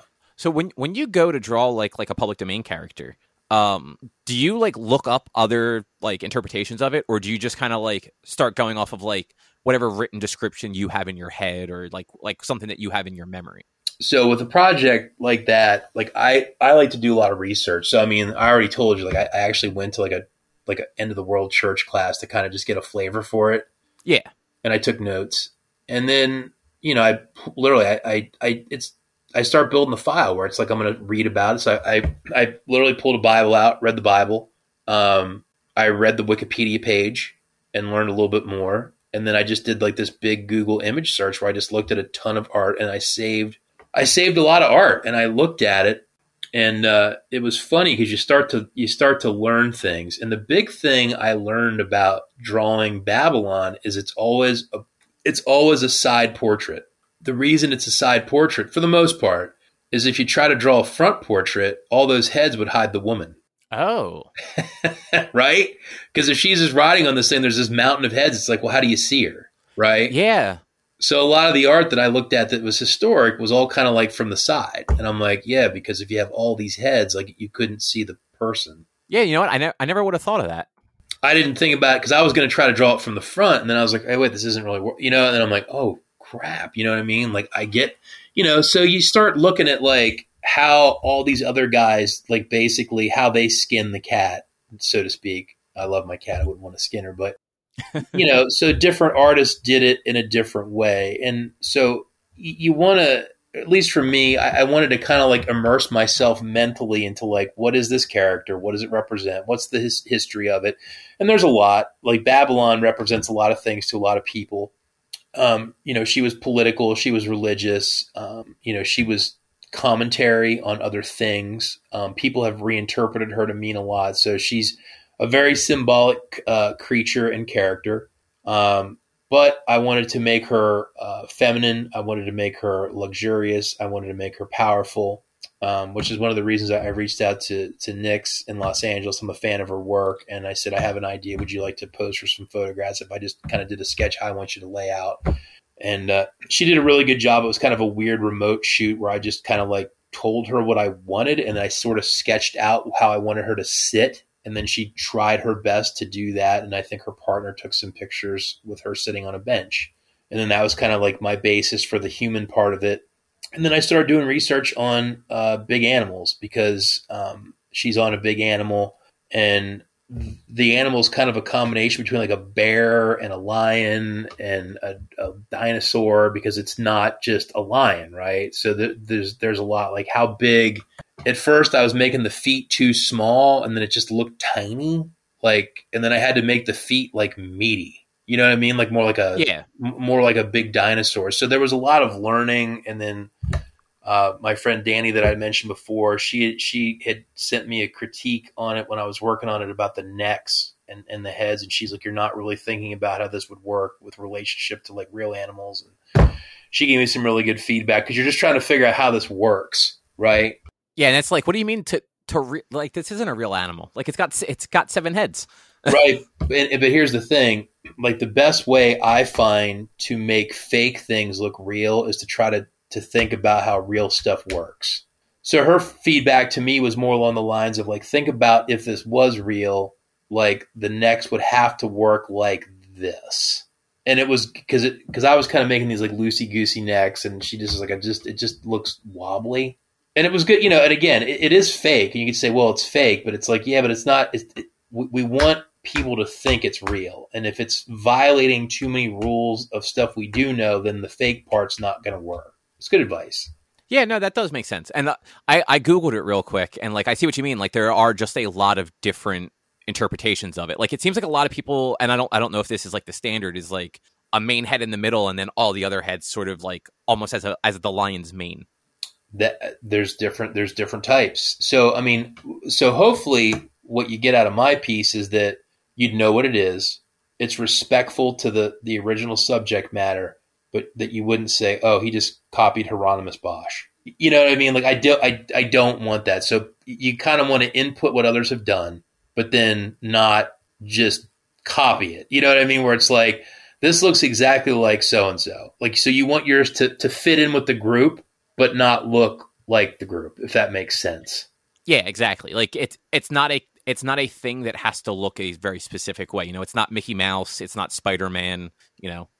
So th- there's you know there's a couple things like seven heads, ten horns. People know that, right? She's wearing a dress and she has a cup and she's got a lot of jewelry. So those were the things that you have like those are the things you have to stick with to make it known right? Yeah. You start changing those, people may not. They say well, that's not it, you know. But like you said, you you you kind of had to think about like, okay, well, how do you want to do the horns, like, and yeah. kind of like you know decide like what what your breakdown was going to be for like how those horns actually worked. Yeah, and there was something in the Bible about they had crowns on them, and I actually was playing around with it, and I just scrapped them. I was like, I can't, I can't wrap my head around where these crowns would go without them looking stupid or busy. Yeah, like some of the pictures I'm seeing on like on just the Google image search, like the crowns just look weird. Like I see what they're trying to do with it, but sometimes they just look big and like they they're floating basically, and other times yeah. they just they look unnecessary. Yeah, so I mean, I, I, made the editorial decision to pull that, figuring that that I didn't need that for people to know what it was. You know? Yeah, I, I, the best one I see on here, um, there are no crowns, but it basically hits on every one of those things that you said are sure. like described in it. The the number of heads, the number of horns, uh, the cup, the jewelry, the dress. Like yes, it nails everything, but it doesn't go in any like one direction like some of the other ones did. Yeah. So again, I I, I enjoyed pulling out characters that you know, and people will know Babylon. People that went to Sunday school too much like me, they'll know it. Um, yeah, first time I've ever ever heard of them. So. Well, now, hey, we, we expanded your brain. I learned something. You, you, did, but Babylon is one of those characters that is like as old as dirt. Um, you you're now in the club. You know who she is. Um, she's a bad, bad, bad gal in the Bible, and uh, you know, but she is known and she is a public figure. So it's, it's fun to add things like that because to me, um, you know, getting to use characters like that gives you a little bit of known quantity, but without saying, "Hey, like you're, you're getting used to something that's known as Spider-Man," but we all own her. Yeah, and and it it fits the theme of of the coloring book. Totally, totally. I mean, she totally does. So I mean, like I said, I've got Lilith, Baphomet, and Babylon. So I've got I've got three pretty high profile critters in there. Yeah, and and that along with all of just your original stuff, like everything kind of seems, at least from what I'm from from what I know of those three like historical um, public domain characters, and then what I see on on like the the uh, the preview page, like that stuff definitely all goes together.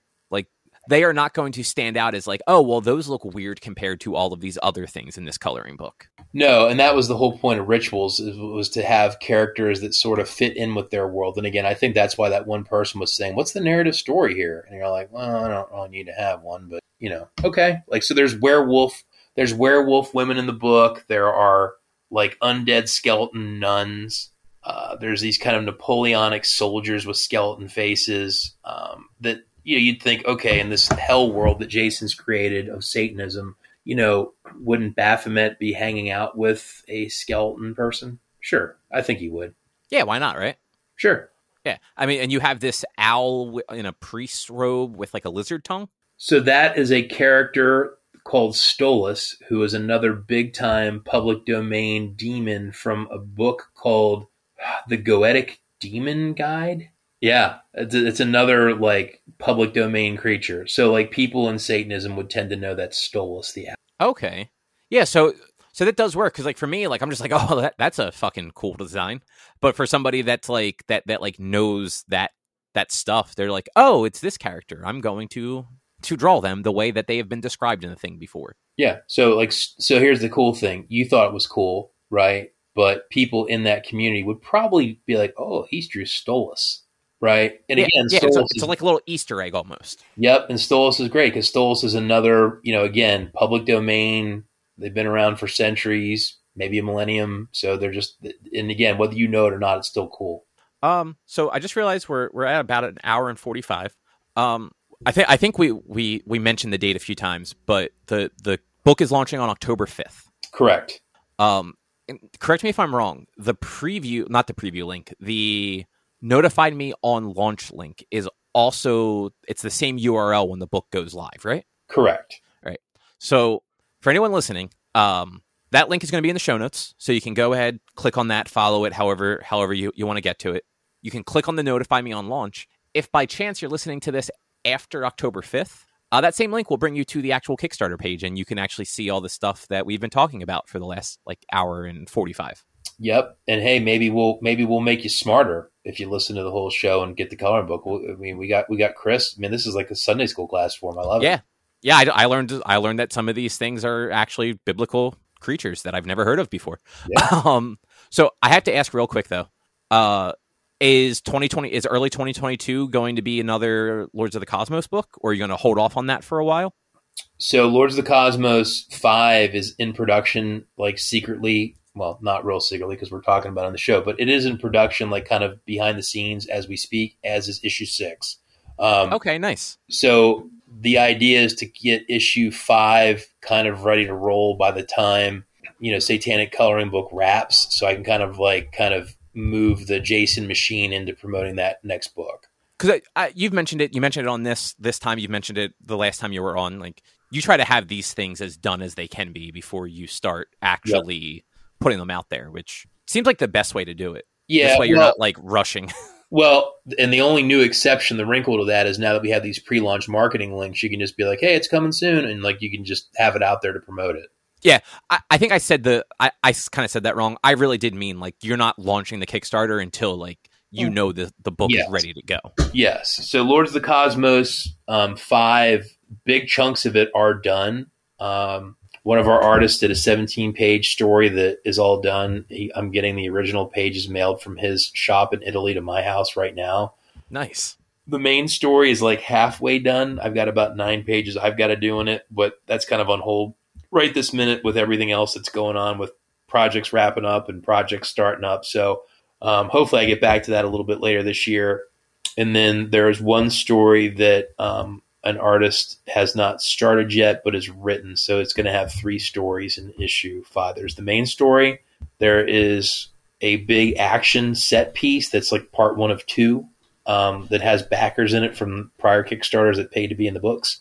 And the third story is going to be a day in the life of the religious officer of Umex's army, uh, Zemba, and her Okay. her a day in her life, and how there's some connections that lead back from that story to the main story, and that will tie into some other elements. So there was a very specific reason she needs to be in issue five, as kind of like why she's doing the things she's doing, as the spotlight kind of moves a little bit back to her. Now, you don't have to divulge this if you don't want to. Do you have a like a, a, a number in mind for how long you want that book to run for? I think the main story arc that we're all reading, I think, will probably wrap at the end of issue eight. Okay. Now, all that being said, Lords of the Cosmos was always designed to be very modular so that like we could stop it at that point or we could just keep it going if we want to because I have a I have a, a I have an end in mind for the main arc, but I also have like a ho ho ho like, you know, you can keep it going type deal.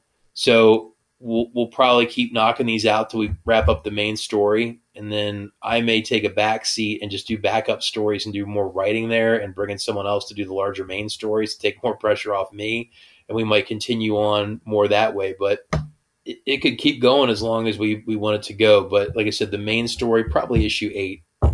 Okay. So you got a couple more years before it all wraps up. Yeah, yeah, because like I said, issue five and six are in you know partial production on each book. Uh, seven and eight bits and pieces. Okay. Um, but Cool. we, we probably have right now five different little creative teams making stories right now for it, like just kind of quietly in the background. I, I was talking to uh, one of the guys that works in the book that does our toys for the back of the book, and, and he was asking what was going on with it. And he was just curious because he has to do some stuff for me for some upcoming Lord stuff, Lords of the Cosmos stuff. And I said, I, I sometimes I feel like we're a damn terrorist cell. We're like, I have people doing work that don't know anyone else that's working for us. you know, and I've got this like binder of like, you know, who who is doing what, and like I interact with all of them like very like one on one, but we, we don't have like some big. It'd be cool if we could, but it's just it's. I don't know that there's any need or practicality to it. But Yeah. yeah, I You was like a big Discord server, just add everybody into it. uh, yeah, maybe I, if I even knew how to use Discord. I know it's out there, but like I said, I, I was laughing. I, I said, I feel like we're damn terrorists or something because I'm like, we'll call we'll call the people on this project, and then like I you know email them, and I keep little notes in the book. So like in the last week, I've gotten we have an artist in Russia working on a project for us for Lords of the Cosmos. We have an artist in Pittsburgh drawing stuff. We have an artist in the Philippines, and we just have stuff wrapped up in Italy, and then the guy doing Zemba Dario is in Spain. So it's and again, I just keep a little binder with who's doing what. You know, You're worldwide at this point. Uh, apparently. So I just I keep track of everyone, and like every two or three weeks, I just send little notes like where are we at, how are we doing, and I just keep track of like what we got going on. And uh, everything is just really cool that we're getting. You know, I, I I get all excited seeing this stuff, but I know it won't be a while till everyone gets to see it. But there's just really cool stuff cooking. So I mean, there's just all kinds of like little tidbits in Lords of the Cosmos. So even while I'm doing this coloring book stuff, stuff's being made. Nice. That's and look that that's always good. You always have something kind of like on the burner, ready to move on to the next project. You're not sitting there waiting, like, all right, well, this one's done. What should I do next? Well, and, and Lords of the Cosmos is morphed into like me doing art, but me doing writing, me doing plotting, scripting, editing. So there's things where it's like you can, you know, kind of provide direction and then not be as actively involved, and then those things can kind of work on their own, you know. Yeah, especially like what like you said when you have like especially those backup stories where you can like hand hand your Bible to somebody, let them see what they need to do, and like take their pitch and make it real. Exactly. Cool. Well, Jason, thank you so much for for coming on tonight. Um, where other than than the Kickstarter, where can everybody find you? So on Instagram and Twitter, I'm at Lenox Artist, L E N O X. Uh, I'm on Facebook at uh, Jason or Facebook.com slash Jason Lenox Illustrator. And I think those would probably be the easiest places to find me. Oh, and my website, jasonlenox.com. There's always tons of stuff on there too. And then my Etsy store is Lenox Art Emporium. If you want to go pick up a print, Lords of the Cosmos 4 is now for sale there as well. So, yeah, and you'll be at some shows in October that we talked about before. Yep. And uh, so I'll be at Sci-Fi Valley Con on. Let me get my calendar open so I can speak intelligently. I will be at Sci-Fi Valley Con at the Blair County Convention Center on October 8th, 9th, and 10th. Uh, and I will be at Baltimore Comic Con on October 22nd, 23rd, and 24th at Inner Harbor at the Baltimore Convention Center. Cool. All right. If you'd like to find more of our content, you can head over to www.one-quest.com. You can also help us out by going over to patreon.com slash onequest. If you can't support us there, though, with your dollars, you can p- support us by going to your favorite podcast platform, Apple Podcasts, Google Podcasts, Spotify, Stitcher, all the places you know and love.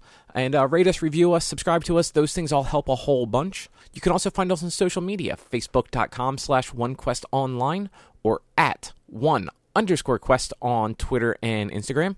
Our YouTube channel is youtube.com slash onequestvideo, and you can always send us an email to social at one-quest.com. Otherwise, we'll be back next, not even next week, we'll be back in a few days with our normal episode 372. Thanks for listening. Bye.